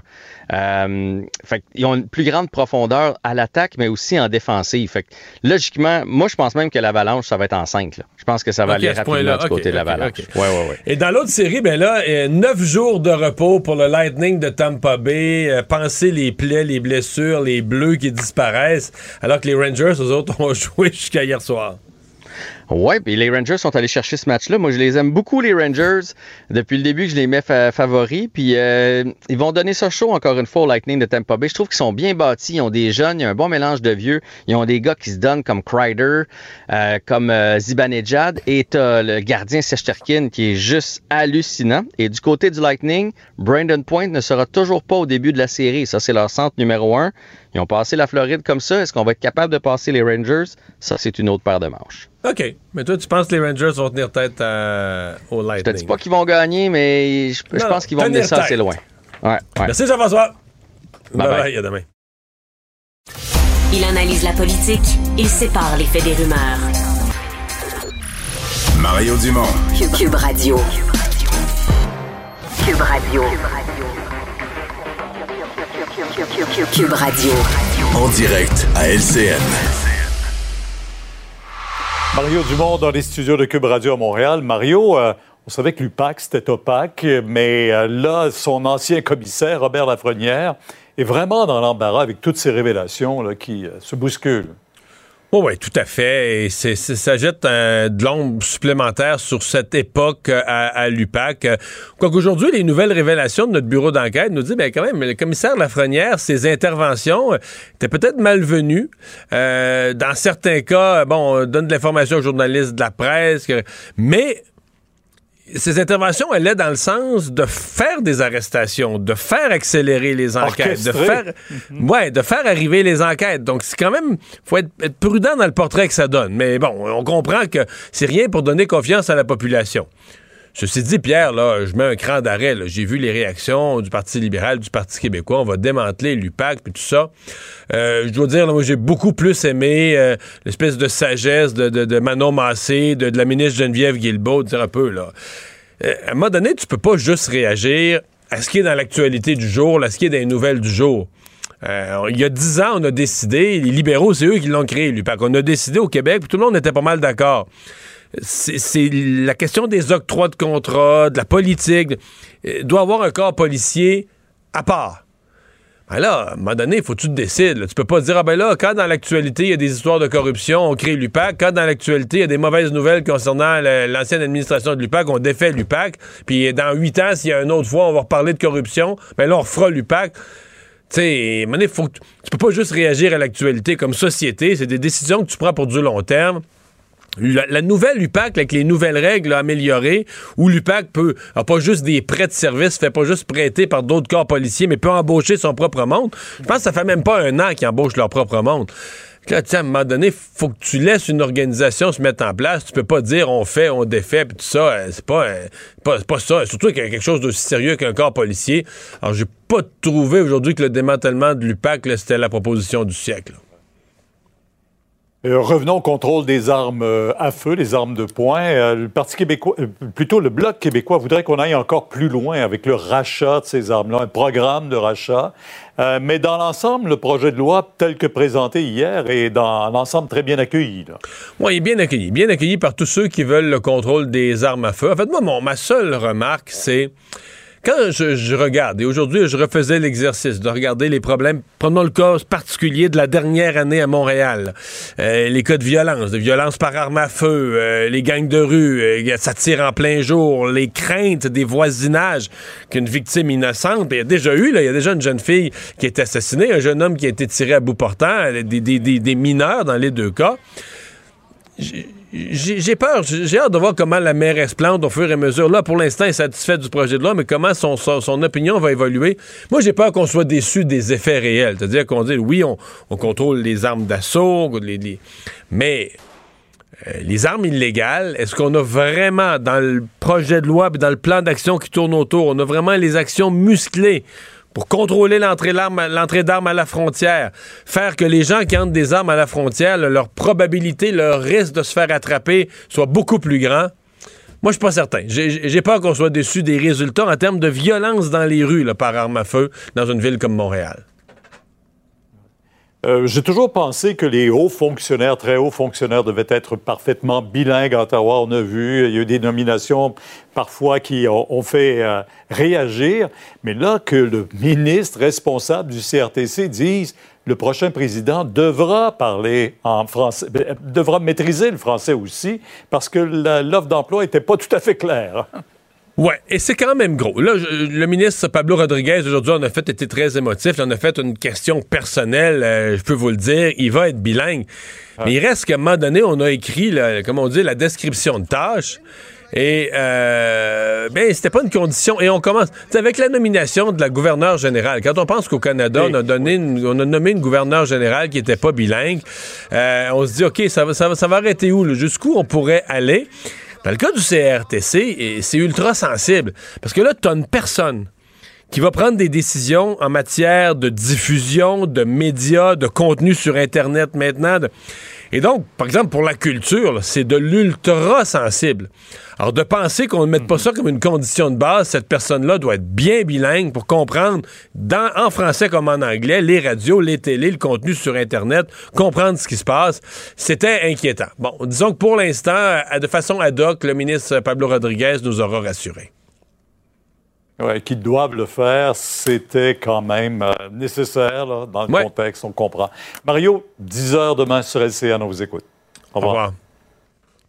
Alors Vincent, euh, dans les, les- les nouvelles du jour, euh, il est sorti, pas comme une annonce officielle, mais dans les propos de François Legault, euh, l'idée que le chèque de 500 dollars pour contrer l'inflation qu'on a reçu, c'est peut-être pas le dernier. Non, pour avoir un autre chèque? Qu'on a reçu. Oui, mais ça, J'aime dépend. confesser, moi, moi, je l'ai pas. Tu peux je l'ai pas reçu. là-dedans parce que bon, J'ai- une- été oublié. T'as été oublié. J'ai été oublié. T'as pas appelé non plus pour, Non. pour demander pourquoi. Bon, on comprend.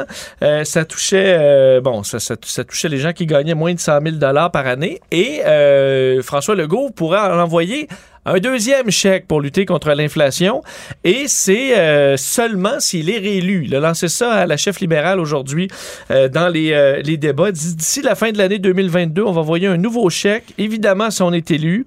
Et là, bon, on critique le, Parti libéral qui veut proposer une baisse de taxes de vente. Moi, je veux donner, là, je veux laisser les Québécois choisir. Bon, on sait que certains experts disent, là, juste donner des chèques au monde en crise de l'inflation. Est-ce que c'est ça le bon moyen? Euh, Ou est-ce que tu crées de l'inflation en remettant d'autres cash dans le système? Ouais. Est-ce que ça fait électoraliste euh, de dire, ben, je vous donne tout 500 dollars, euh, on verra le montant, là, mais je vous envoie tout un chèque si vous me, si vous me donnez une Mais victoire. en même temps, là, mettons que c'est ça sa politique. Mettons que François Legault décide de cette façon-là que je veux, je veux compenser les gens pour l'augmentation du prix de l'essence. S'il le fait avant l'élection, c'est électoraliste. S'il le fait après l'élection, ben là, on dit fait miroiter ça pour l'élection. T'as tout à fait raison. C'est, c'est- Ouais. Ça va passer pour électoraliste dans tous les scénarios, mais euh, c'est sûr que ça fait. Je veux dire, tu laisses un Mais chèque. ce qui serait pas électoraliste, Mario, c'est de pas le dire, d'être élu, puis d'après ça. Surprise! Des surprises, un chèque. Mon oncle François, il voulait pas le dire. J'avais gardé une petite surprise.